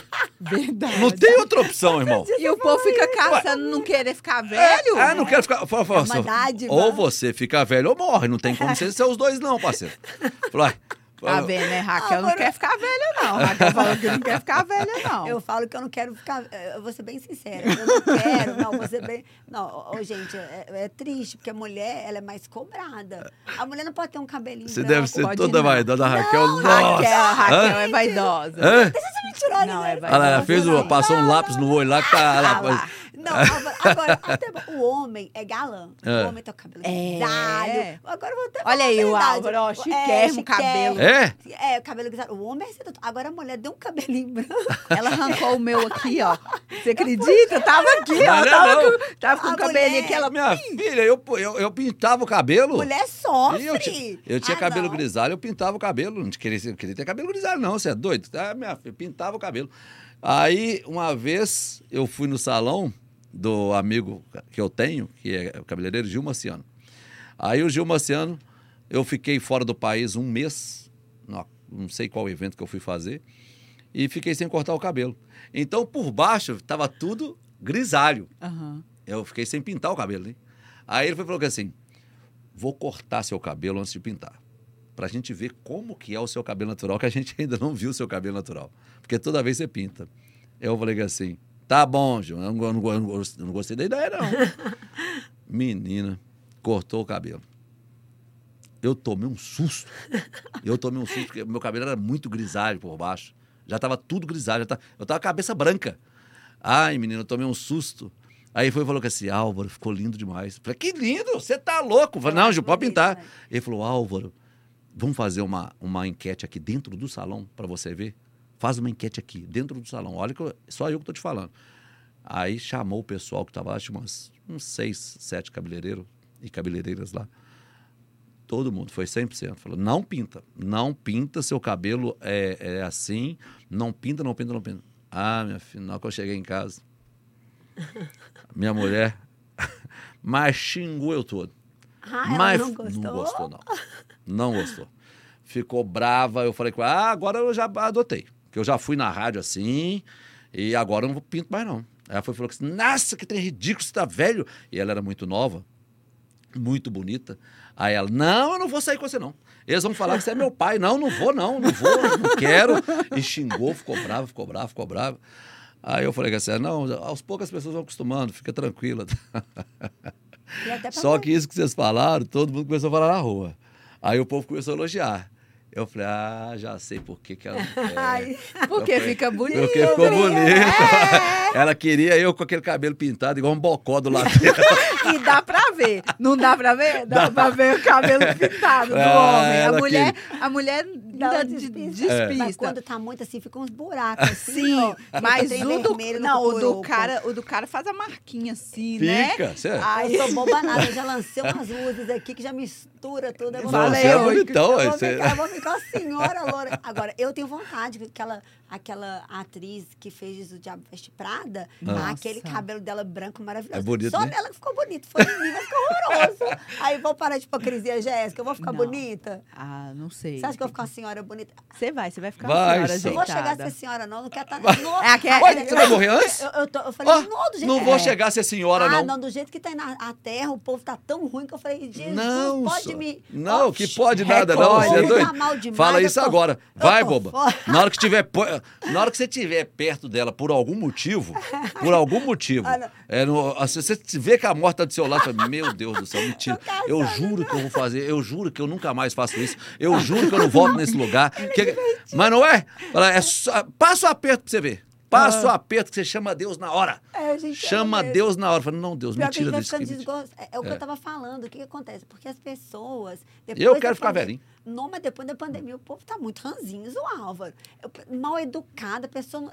Eu falei, gente, o que que tá acontecendo? Será que a, afetou o cérebro? Eu não sei, eu queria até pesquisar. Eu até falei com você, deve ter alguma Sim. pesquisa, alguma coisa, alguma ciência para explicar. Sabe o, o que que pode explicar, não sei? É a tecnologia.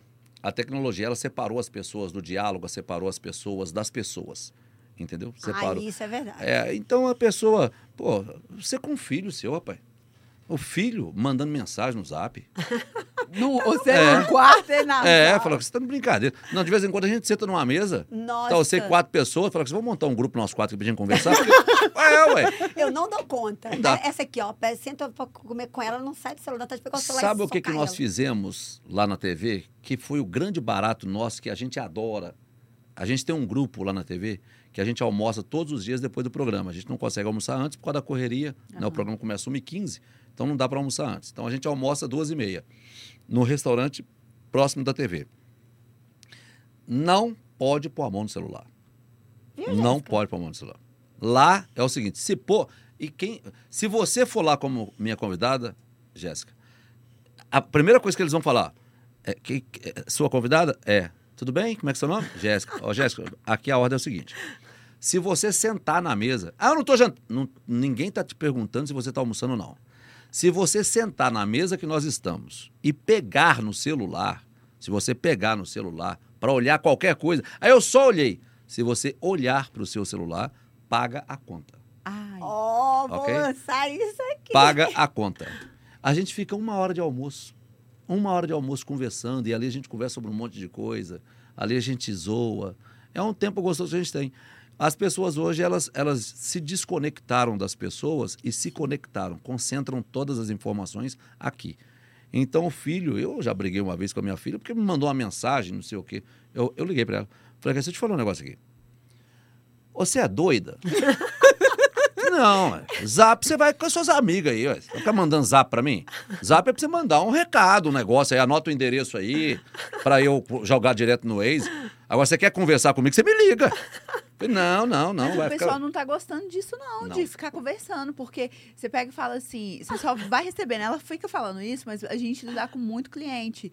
Então vai só, ó, WhatsApp, ah, o WhatsApp. O aqui pro Álvaro tá me deixando tão aqui. Verdade. Que, que ele é muito verdadeiro. É. Eu tava falando, falei, nós somos do, do grupo de empresas de tecnologia. Sim. Falei, Jéssica, tem alguma coisa acontecendo. E nós somos da área comercial. É, eu falei, Jéssica, peraí, temos que gostar de comunicação. Sim. Portanto, que estamos aqui. Falei, Jéssica, tem alguma coisa estranha. No WhatsApp ninguém fala oi. Você tá mandando, tá sendo educada ali, né? E-mail ninguém responde. Telefone tirado... Da, tiraram, da, tirado. Do rodapé da assinatura. Não tem mais. Não tem, não. Falei, não tem telefone fixo, ninguém coloca não, mais, não. Não, não. Não tem. Falei, coloca o Instagram, coloca o arroba e mas o não, zap. Mas, é, mas também não vai responder. Então é. sumiu o ser humano da Terra. Aí a gente até brincou, parece que só tem nós duas aqui no planeta. Então, assim, sumiu. Então, não sei o que, que aconteceu, porque acaba virando até uma brincadeira. Reunião você não faz mais presencial. É. Tudo agora é, não, faz um call aí, faz um call, não faz mais okay, presencial. Ok, até, até que tenha continuidade, né? Porque é uma falta de educação. Eu acho que é uma falta, eu vou soltar mesmo, é uma falta, falta de, de educação. Educa... É. Tudo bem, não dá para responder no mesmo dia, mãe, ok, né? Olha, eu tenho reunião, eu tenho o dia inteiro. A gente sabe que a nossa vida também é corrida, né? E... a gente entende, então nós temos vida também lá fora, família, né? E... mas é educação. Sabe o que, que me o que, que me irrita? Raquel e Jéssica, a pessoa queria conversar no zap. Ô, velho, faz raiva demais. Pessoa que fala assim, ó. Eu tenho a menina que trabalha comigo, a Amanda. Álvaro, bom dia. Hum. E não escreve mais nada, não. Aí espera você responder. Eu falei assim, bom dia, fala o que, que você quer, fala logo. Já. Por que, que não fala? Álvaro, bom dia, posso fazer isso? Álvaro, bom dia, não sei já o quê. Faz a pergunta. Não, Álvaro. Tipo assim, e quando coloca assim, assim Álvaro. Aí eu, dá vontade, falei, não, Galvão Bueno. Álvaro. Olha, eu trabalho em quatro lugares diferentes, numa correria desgramada, é. numa confusão, bicho pegando aqui, aí o zap toca, aí você vai ver o que, que é, né? É. A, Álvaro. Não. Falei, fala, minha filha, fala, fala, já vai direto no trem ali, fala ali, ó, aqui, ó, estou precisando disso, ou vou fazer aquilo. Não. Aí, a, é porque as pessoas querem conversar pelo zap. Elas trocaram as conversas, repara pra você ver. Trocaram as conversas. As pessoas não estão conversando mais. Essas conversas, eu, por exemplo, com ela, eu tenho um carinho muito grande por ela, e ela por mim também, essa que, que eu estou me referindo a ela, a Amanda, a gente senta de vez em quando para conversar sobre a família dela, sobre a minha família, é um dos melhores momentos que a gente tem juntos. Tem não é só trabalhando, não. Sim. Um dos melhores momentos que a gente tem junto é quando a gente vai falar sobre a família do outro. Quando eu vou falar alguma coisa para ela, porque é a hora que você está conversando com a pessoa. Porque para conversar, para resolver tra- negócio de trabalho, pô, isso tem toda hora. Verdade. Toda hora tem. E, e esse negócio fora. Também do olho no olho, né? De você sentir a pessoa, trocar essa energia. Eu acho que isso é fundamental para o desenvolvimento de qualquer relação, seja ela de trabalho, de amizade. Então, quando fica nessa coisa virtual, hoje, a... isso é frio. Ah, eu sou, eu sou, eu sou antiga, eu não gosto desse tempo, não. De eu quê? Fico xingando. Você não gosta de quê? Não, não, ah, go... não eu gosto. Que era do... Não, não gosto. Tá conversando comigo, fica com o celular na cara, fala educação, não, responde, ok. Dá uma... Vamos adotar eu isso aí, quero, Raquel, agora. Tem, celular, não dá um... Raquel, eu prefiro o grito do quarto. Oh. Entendeu? É. Hoje a pessoa manda, sério? Assim, tá, é. Manda. A pessoa, a pessoa é casada, aí um tá na cozinha, aí manda um zap. Traz um copo com água pra mim. Pô, velho, que negócio doido. Ah, pra você ver que trem doido? Por que, que não eu dá sou... um gritão, né? Na hora que você vier pro quarto, você traz água pra mim? Eu, eu prefiro isso. É pra hoje, é a chama da é, vida, gente. Fica um filho no quarto, a mãe ou tá no quarto ou tá na sala, e o pai tá ali no outro lugar. Eles ficam conversando entre eles por zap. É. Chega em restaurante, ou, oh, mas aquilo ali me dá uma preguiça. Quando a mãe pega... Sabe o que, é que me dá uma preguiça? A mãe pega o telefone dela e dá pro filho, pro filho na mesa não incomodar o jantar. Nossa, ah. Aí ele fica o tempo todo assim. O menino nem come. É, não come, não participa do, não participa do, do, do negócio, não. Não. Fica lá. Depois no... gera aí tanta é, coisa, aí não sabe né, por quê. O que a gente... vai vendo o que está acontecendo aí dia após dia, né? É, e aí vai perdendo, ó, vai perdendo as coisas. Depois não tem como... Algumas coisas a gente vai conseguir recuperar, vai debatendo sobre o assunto, falando sobre as coisas. Outras coisas a gente não vai conseguir recuperar mais, entendeu? Criação dos filhos hoje mudou completamente. Eu sou da época da vara de marmelo. Nossa, vocês conheceram a vara de marmelo? Nunca eu, viram não, isso. O meu, meu não, você não tem cara de que toma essa. Não, o meu era chinelo, é. Fazia curva. Era... É. Eu adorava. Os coros da minha mãe eram chinelo. Chinelo, Jéssica? Nossa, minha mãe deixava marca. É, chinelo é bom. Chinelo é bom porque ele era espalmado. Então, você, é, pá, o chinelo não dói. Ele só esquenta. Uhum. O chinelo, a vara de marmelo era uma vara era fininha, assim, mais, bem mais... Era isso aqui. Aqui, o que era a vara de marmelo? Vou pegar esse fio de telefone aqui, do de carregador de celular. Ela era mais ou menos... pouquinho mais grossa que isso aqui, só que ela era durinha. Minha filha, isso aqui, na hora que dava na sua perna, pus, você pulava igual um gato. Já subia até o verde. Não, não fui eu não, não fui eu não, foi eu ser assim, pá! Não. E não mente não. Você fala, então foi eu mesmo, mas não bate mais não.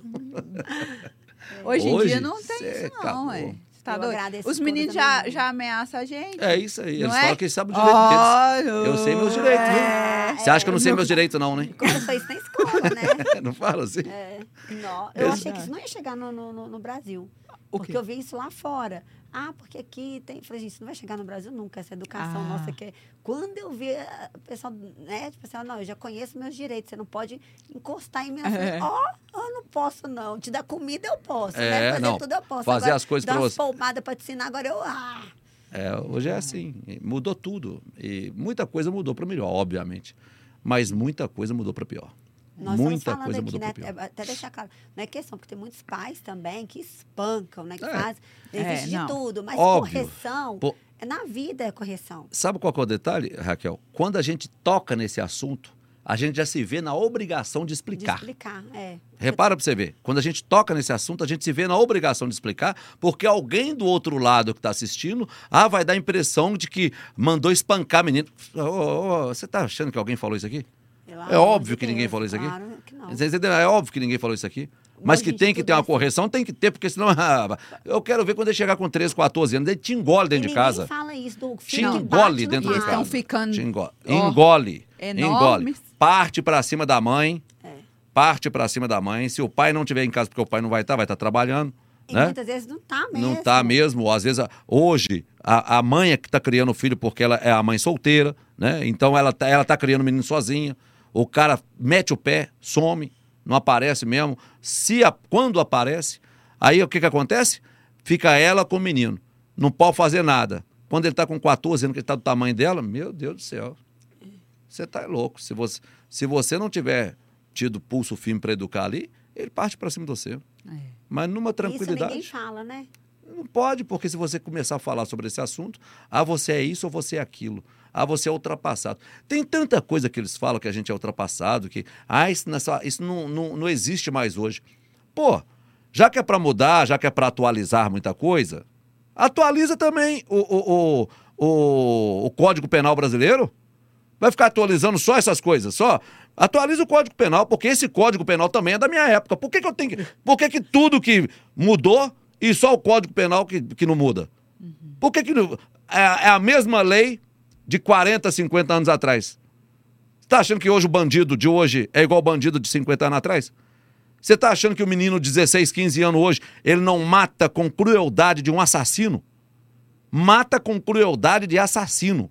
Mata com crueldade de quem veio para matar mesmo. Não, mas eu, eu tenho que tratá-lo como uma criança. Eu tenho que tratá-lo como uma criança. Fala, criança porque não foi o seu filho que morreu. Criança porque não matou a sua mãe. Aí, aí você trata como criança. Não, ele não sabe o que faz. Não sabe o que faz? Tá de brincadeira. Falar com um menino hoje no Brasil, de quinze, dezesseis anos, não sabe o que faz. Mas votar ele pode. Por que, que vocês alteraram a lei para ele poder votar? Por que, que votar? Por que, que ele pode escolher o presidente da República? Por que, que ele pode escolher o governador do estado? Por que, que ele pode escolher o vereador de uma cidade, como me escolheram, muitos deles me escolheram, para ser vereador em Belo Horizonte? Por que, que ele pode isso? Mas não pode ser preso se ele matar uma pessoa com requinte de crueldade. Matou com requinte de crueldade, eu não tenho que olhar a sua idade. Eu não tenho que olhar a sua idade. Eu tenho que olhar, olhar o que você fez para tirar a vida daquela outra pessoa. Não é a sua idade que vai falar, rapaz, não fica perto desse de doze anos, não. Não fica perto, não. Você está achando que doze anos? Isso é o capeta. Isso, é, é sério. É, tem Quantos muito. Tem desses? Não, mas ninguém pode falar isso, porque, nossa, você está falando, tem que dar oportunidade para ele. Tem que dar oportunidade para a maioria. Mas tem alguns... Quando ele chegar com dezoito anos, ele já matou uns dez. Ele já matou uns dez com requinte de crueldade. E tem uns que falam até com vantagem, não, né? Eu vejo ah. isso todo dia na televisão. Pois todo é. dia na televisão. Tem que mudar. Por que, que não muda isso? Por que, que não muda isso? Falou que não, não tem que olhar idade para quem mata com requinte de crueldade. Isso não tem que olhar a idade. Você tem que olhar o que, que a pessoa fez. Isso é salvar né? vidas também, né? Claro. Fala, máscara mas... salva vidas, escutamos isso tanto, mas tudo é salvar vidas. A gente está falando de um curso da, de engasgar. É, né? primeiro socorro. Só, primeiro socorro, é salvar coisas vidas. Que, que, que as escolas deveriam ter, ensinar para as pessoas. Primeiros socorros, é, segurança pública, emocional... Tudo São é salvar vidas, né? Salvam Porque vidas. Você está matando, você... ninguém tem direito de tirar a vida de ninguém. Isso, é isso aí. Não tem. É, esse é o princípio. Ninguém tem direito de tirar a vida de ninguém. Eu não estou perguntando a idade quem tirou, não. Hein? Ah, foi uma criança e como que ela tirou? Ela pegou a arma do pai dela, que estava guardada, e foi brincar com o negócio e matou o menino. Você vai pegar essa, essa criança... e você vai colocar ela num presídio para ela pegar trinta anos de cadeia, você não vai fazer isso. Você é doido. Essa criança tem que, ela tem que ter um tratamento, ela tem que ter, tem que ter uma, um, um trabalho com ela. Né? Você, essa pessoa, essa criança, ela não é uma assassina. Ela não é uma assassina, ela, ela não tem que ser tratada como assassina. É, tem que ver o que, que aconteceu. Agora, Você pega um outro, como eu já falo, já mostrei vários na televisão, com doze, treze, quatorze anos, que mata, corta o pescoço da pessoa, segura a cabeça e corta o pescoço. Aí você vai falar que não, ah, não pode fazer nada porque tem quatorze anos, porque tem quinze anos, você está de brincadeira. Falou assim, não, não queira você trombar com esse demônio não, hein? Não é... queira você trombar com esse demônio não, porque se, se você está achando, você que está defendendo aí, não queira trombar com ele. Não queira não. Mostrei recentemente a menina lá, dezesseis, dezessete anos, não lembro agora, que era chefe do tráfico e que mandava executar as outras meninas, mas matava, matava, mas primeiro antes de matar, mas machucava, fura o olho dela, corta a orelha dela. Aí você vai falar que uma pessoa dessa não pode pegar quarenta anos de cadeia? Fala, mas vai pegar. Se dependesse de mim, pegaria. Fala, se eu pudesse mudar a lei, mas ia pegar quarentão, ficar trancadinho lá. E tem outra, hein? Não é eu que vou ficar pagando para você ficar dormindo em presídio, não, irmão. Lá dentro você vai trabalhar, você vai trabalhar para custear a sua estadia dentro do presídio. E quando você sair de lá, não é, você não vai trabalhar de graça, não, você não é escravo, não. Porque quando você é preso, independentemente do crime que você fez, quando você é preso, você tem que perder a sua liberdade. A sua liberdade, você perdeu sua liberdade. Você perdeu o direito de conviver com outras pessoas, com a sociedade. É isso que nós tiramos de você. Agora, a sua dignidade, não, a dignidade sua, nós vamos preservá-la aqui dentro do presídio. Só que é um outro tipo, não é da forma como você estava lá fora, não. Aqui dentro você acorda às seis horas da manhã, você trabalha. É inadmissível um país como o nosso, é, sistema público de saúde, sistema público de educação, as escolas, as escolas, as cadeiras das escolas, as carteiras das escolas são compradas pelo governo do estado, pelo governo federal. O, o, o lanche das crianças são comprados pelo governo municipal, governo estadual. O que, que esses presos estão fazendo, velho? O que, que eles estão fazendo? Quem tem que estar tá fazendo isso são eles. Para eles, e remunerado, tá? Não é de graça, não. Vai remunerar o salário mínimo. Ninguém aqui recebe mais que salário mínimo também, não. É um salário mínimo, um terço desse, é, um, um terço desse salário mínimo vai para uma conta sua na Caixa Econômica Federal, que é a conta do governo do estado, para que quando você sair daqui, daqui dez, quinze, vinte, cinco anos, quando você sair, você ter condições de se restabelecer. Porque se você sair daqui mais fudido que você entrou, como é que você vai arrumar emprego lá? Você não arruma, você vai virar bandido de novo. Véio. E vai voltar para cá. Ninguém vai te empregar no primeiro mês que você está lá. Aí para sobreviver lá, você vai fazer o quê? Vai virar bandido. Então a condição que você vai ter financeiramente é essa que você criou. E o outro terço? Para a família sua que você deixou lá fora. Porque eu não tenho que dar Bolsa Família para preso, não, amigo. É você que tem que cuidar do seu filho que você deixou lá fora. Não sou eu, não, mãe. E o outro terço? Falou, e o outro terço? Para a família que foi afetada pelo crime que você cometeu para estar aqui dentro. A família que foi afetada. Alguém perdeu a vida lá. Alguém perdeu alguma coisa lá para você entrar aqui dentro. Ou você entrou aqui porque estava rezando? Ou você entrou aqui porque você matou alguém? Você entrou aqui porque você fez alguma coisa? Ah, o pai da menina que morreu... Álvaro, ele não vai querer esse dinheiro, porque é um dinheiro amaldiçoado na cabeça dele. Eu vou querer dinheiro do, do cara que matou a minha filha? Eu não vou querer isso. Não tem problema nenhum. Não tem problema nenhum. O senhor vai indicar uma instituição, ou nem manda para a instituição, senão uma hora dessas vocês vão pensar que eu estou achando que está querendo mandar para mim. O governo federal fala, isso aqui vai para o sistema de, de segurança pública.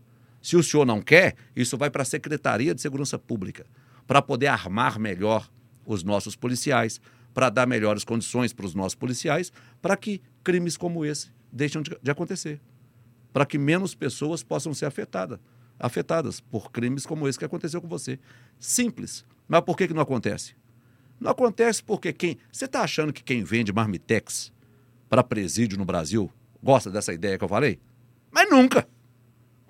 Você está achando, você tá achando que quem, que quem é, é, ganha licitação para poder fornecer colchão, para poder fornecer é, é, coberta, cobertor, roupa para preso. Você está achando que eles gostam dessa ideia que eu dei? Nunca! O cara é doido, rapaz. Agora a roupa do preso é o próprio preso que vai, constru- vai fazer? Ué, e eu? Eu ganho milhões com isso aqui, ué. Então eles não querem isso. E o Brasil não se discute isso. Tudo bonitinho, presídio federal, prédio de dez metros de altura, não tem como sair daqui, não tem telefone aqui dentro, aqui ninguém tem telefone, nem os diretores têm telefone.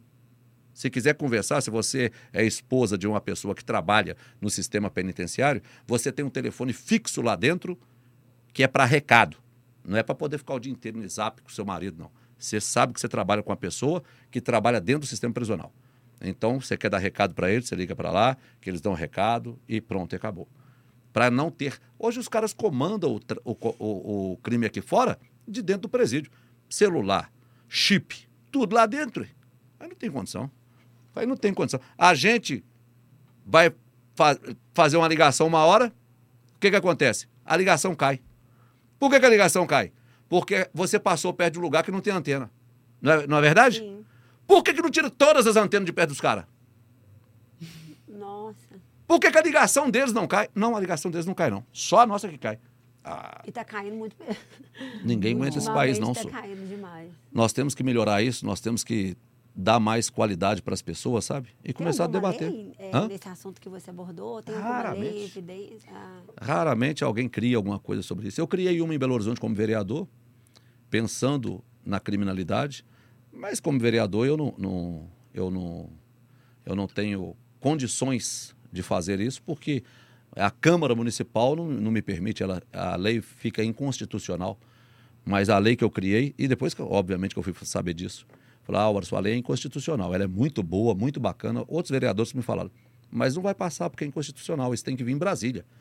Uma lei dessa tem que ser de Brasília, vim de lá para cá. Não é o município fazer uma lei dessa. Mas a lei que eu criei e que eu gostaria que, que acontecesse no país é a lei da carga roubada. Caçar o alvará do comerciante que comercializa carga roubada. E qualquer tipo de carga roubada, seja o cobre que você roubou, que você comprou, o cara vai lá e rouba o cobre e, e tira a energia do bairro inteiro. Você, no seu ferro velho, você está comprando essa porcaria? Irmão, no dia que descobrir, uma hora a polícia vai te pegar.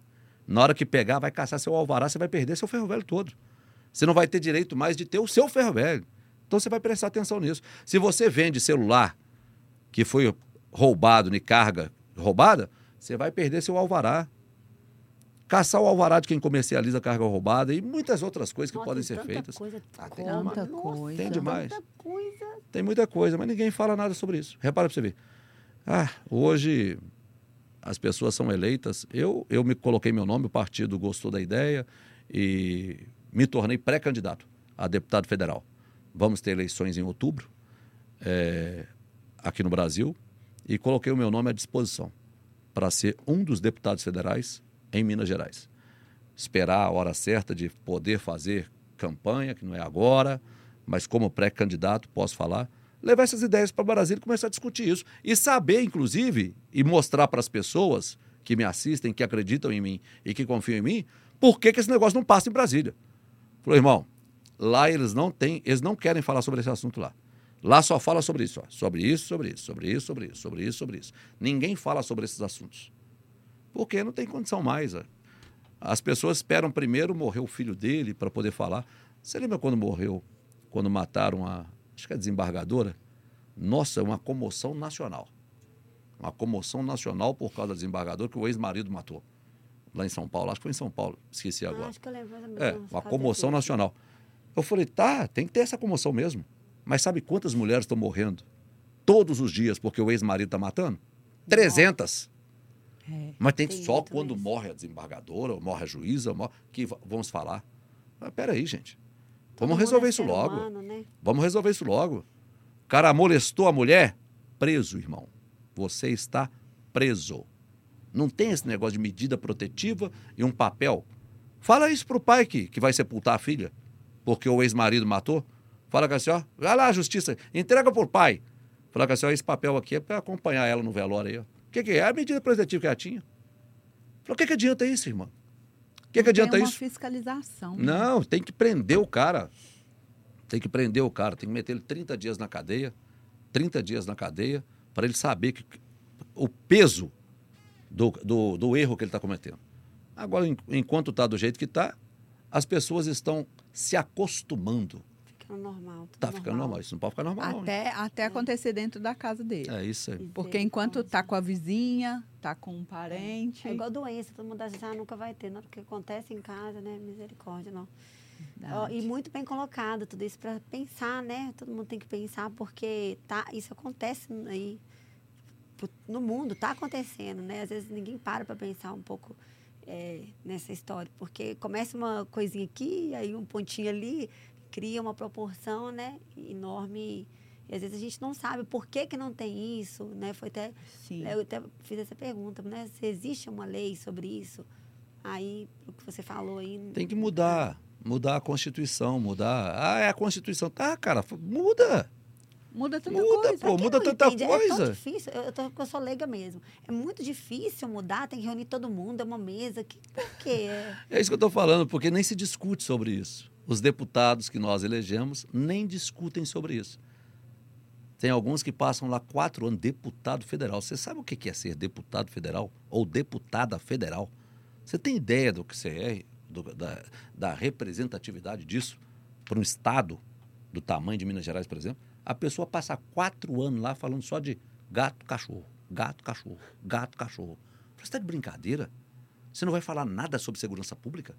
Você não vai falar nada sobre as mulheres? Você, não vai, você vai continuar não falando nada sobre idoso? É só gato, cachorro, lei do gato, lei do cachorro, lei do gato. E quem vai cuidar do gato, irmão? Se você não cuidar da mulher, quem é que vai dar comida para o gato? Quem é que vai dar comida pro cachorro?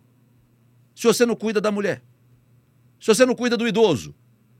Porque muitos dos idosos, ou a maioria desses animais, estão nas mãos de quem? Dos idosos. Nossa, a alegria deles. É a alegria deles. Ou você não quer cuidar deles. Ou você não quer cuidar deles. Daqui a pouco, sabe o que vai acontecer? Daqui a pouco, se você não cuidar deles, a, a ração do animal vai estar mais cara do que o remédio dele. Vai estar mais caro que o remédio dele. Então você tem que cuidar dele, você tem que abaixar a taxa de remédio para idoso. Você não pode deixar cobrar de um idoso o preço do remédio que cobram. Num país como o nosso, pobre, que, que a, a maioria dos idosos é, é, tudo ganha salário mínimo, você vai deixar ele gastar quatrocentos e cinquenta, seiscentos reais por mês com, com remédio? Mas o que, que é isso? Você, você é doido? Se ele gastar seiscentos com remédio, ele vai morrer, ué. Porque ele, ele não faz mais nada. Qual que é a alegria dele? Quando alguém da família convida ele para ir no final de ano na praia. Porque alguém vai pagar para ele. Porque ele mesmo não consegue pagar, não, hein? Ele não consegue pagar para ir com a família dele na praia no final do ano. Essa é a realidade da maioria. A realidade da maioria. Você não vai cuidar dele, não? Você não vai criar nada para poder privilegiar ele, não? Você não vai começar a discutir sobre ele, não? Você não vai discutir sobre a mulher? Você vai ficar vendo a mulher morrer na mão do, do, do ex-marido dela? Você vai ver o cara matando, machucando. Você não vai discutir isso, não? Ah, não. Nós vamos discutir a as lei... As crianças que, sendo molestadas. Isso. As crianças sendo molestadas. Você não vai discutir isso, não? Ah, tá bom, então. Hein? Ótimo, perfeito. Colocar pano quente, né? Falei, ótimo, perfeito. E quantas pessoas vocês... Vocês podem falar, vocês duas. Quantos você já viu discutindo isso tudo que eu tô falando aqui? É, eu, esse assunto, ultimamente, eu não escuto... É. Ninguém. Nada. Nada. Todo mundo está discutindo só, só, discutindo só sobre... É... Quem é A, quem é B. É. O que, que você é? Você é esse ou você ou é aquele? Ou você não é uma dancinha? É. Isso. Ou uma dancinha. Ou então está fazendo uma dancinha na internet. É isso aí. Ou então está fazendo uma dancinha. Conhecimento, levar conhecimento, coisas que vai mudar mesmo no dia a dia. É, hoje em dia ninguém preocupa, né? Porque eu, eu não consigo, eu como vereador, por exemplo... Não é o caso, porque essa lei que eu falo, ela não é do município, então o município não pode fazer isso. Uhum. Agora, se chega uma lei dessa, como que eu vou votar contra?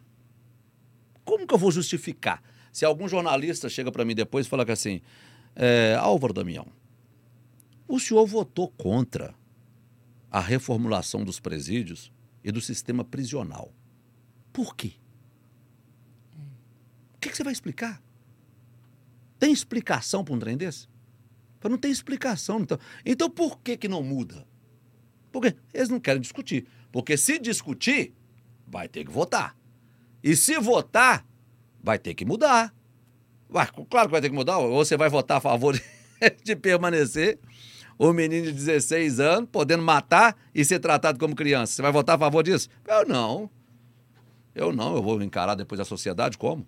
Como é que eu vou encarar a sociedade e falar com esse ah, Damião, você votou a favor que um, um cara que mata, porque ele tem dezesseis anos, ele, ele mata com requinte de crueldade o outro, e você votou que ele tem que ser tratado como criança, que ele tem que ir para o internatozinho, e que com dezoito anos ele volta para a vida dele normal, e quem perdeu a vida para aquele ali, que se lixe, a família da, da moça que morreu para ele, a família do rapaz que morreu, que se dane, que ele pode entrar num ônibus, dar um tiro na cabeça do motorista, dar uma skateada na cara do, do, do motorista igual deu aí. O cara deu uma skateada, que você pode matar o cara.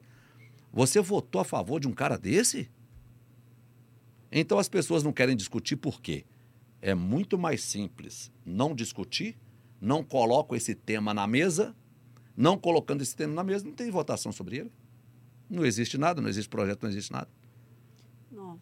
É, uma aula aqui, né? Foi uma é aula, muito mais fácil, né? Eu ficar defendendo cachorro e gato. Verdade. É muito mais fácil. É, ah, é. Minha filha, é muito mais fácil. E falam, tem voto, né? Viu? Nossa. Tem voto.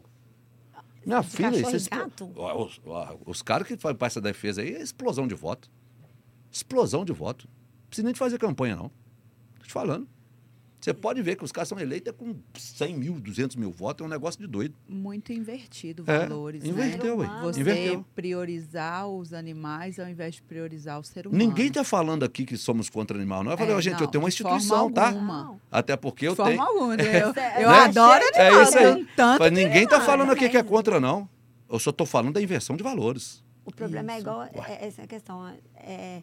Todo mundo, tudo é importante. Ninguém tudo tá é. Priori...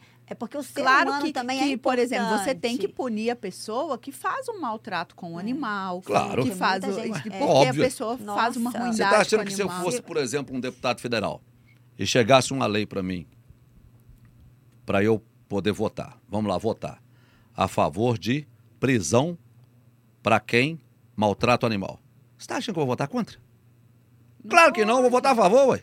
É, claro que eu sou a favor do animal. O animal é indefeso, o animal é, é irracional. É, ué, claro que eu vou votar a favor do animal. animal. O que eu estou querendo dizer é o seguinte, você é eleito deputado federal, você vai ficar quatro anos falando só didisso.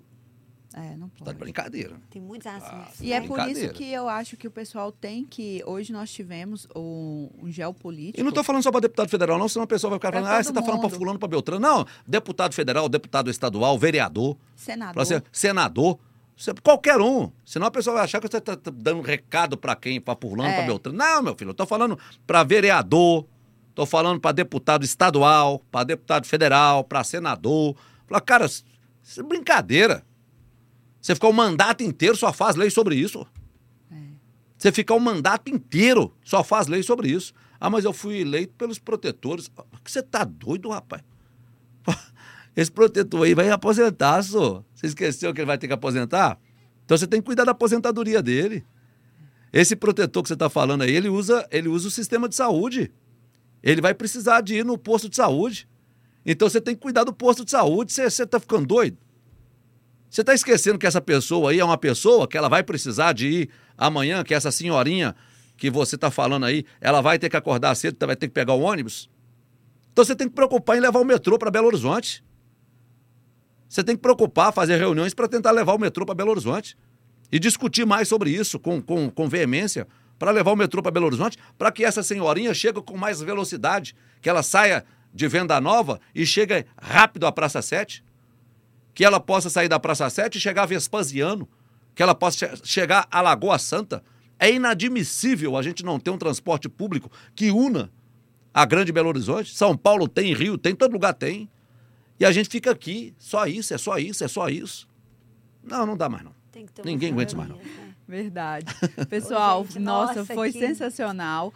E assim, eu gostaria muito de te agradecer, Álvaro, porque Obrigado. Realmente nós tivemos aqui uma aula. Eu também. E eu espero que você volte aqui mais vezes. Pra que Deixa eu ver quanto tá o jogo falar. Do Cruzeiro aqui, que eu tinha que ver oh, o jogo. Pois é, já vai. Jéssica e Raquel, vocês duas aí, ó. Vocês... Nossa! Até ah lá. A, a conversa é. Foi isso aqui, ó. Nós estamos aqui, nós estamos que conversamos. E vai, assim... e se deixar a gente vai. Hã? E o se deixar a gente vai. Não vai, vai. vai. Aqui pra gente aqui, do Cruzeiro, é Cruzeiro I? Hoje é Cruzeiro e Bahia. É estreia, é, é estreia tá, do Cruzeiro. Tá zero a zero. zero a zero. O Vasco tá empatando um a um. O Brusque tá ganhando o Guarani de um a zero. É só que eu tô vendo aqui na... Oh, na... Aí, ó. É, mandou, já tendo o gostinho aí, aí, galera. E, Álvaro, eu queria que você deixasse uma palavra aí é, uma, né, aproveitando esse assunto aí para finalizar o nosso programa, o nosso canal, que você deixasse essa palavra aí de, né, um, um conhecimento para o público, para levar uma melhoria mesmo para as pessoas e voltar à esperança. Acreditar. Acreditar sempre, acreditar em você, acreditar em Deus. O sonho é o combustível da alma. Quem não sonha, não anda. Você tem que sonhar para você poder andar. E nós não temos o direito de tirar o sonho das crianças. Nós temos que dar às crianças e aos jovens o direito de sonhar.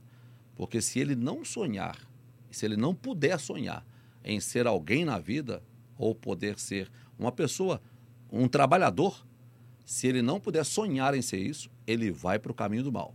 E depois que for para o caminho do mal, para tirar, Raquel, Jéssica, para tirar, é muito difícil. Porque ali envolve muito dinheiro de forma fácil. Não precisa de acordar às seis horas da manhã para trabalhar. Não precisa de acordar às sete horas. É, é um mundo que, para ele, aquilo ali é mais cômodo. Então, ele só sai dali e sai rápido, porém morto. Infelizmente. É. É. E então, pessoal... Aí, né? Não, é, é verdade. É triste, mas pensar que Deus nisso, abençoe mas... nossos adolescentes, nossas crianças. Sim. É isso aí que a gente deseja, que é o futuro do nosso país. Né? Nossa, é muito obrigado a vocês. A gente agradece, obrigado. Fechou, pessoal. Um beijo. Obrigado a vocês, viu? Muito um beijo obrigado. a vocês. Muito obrigado.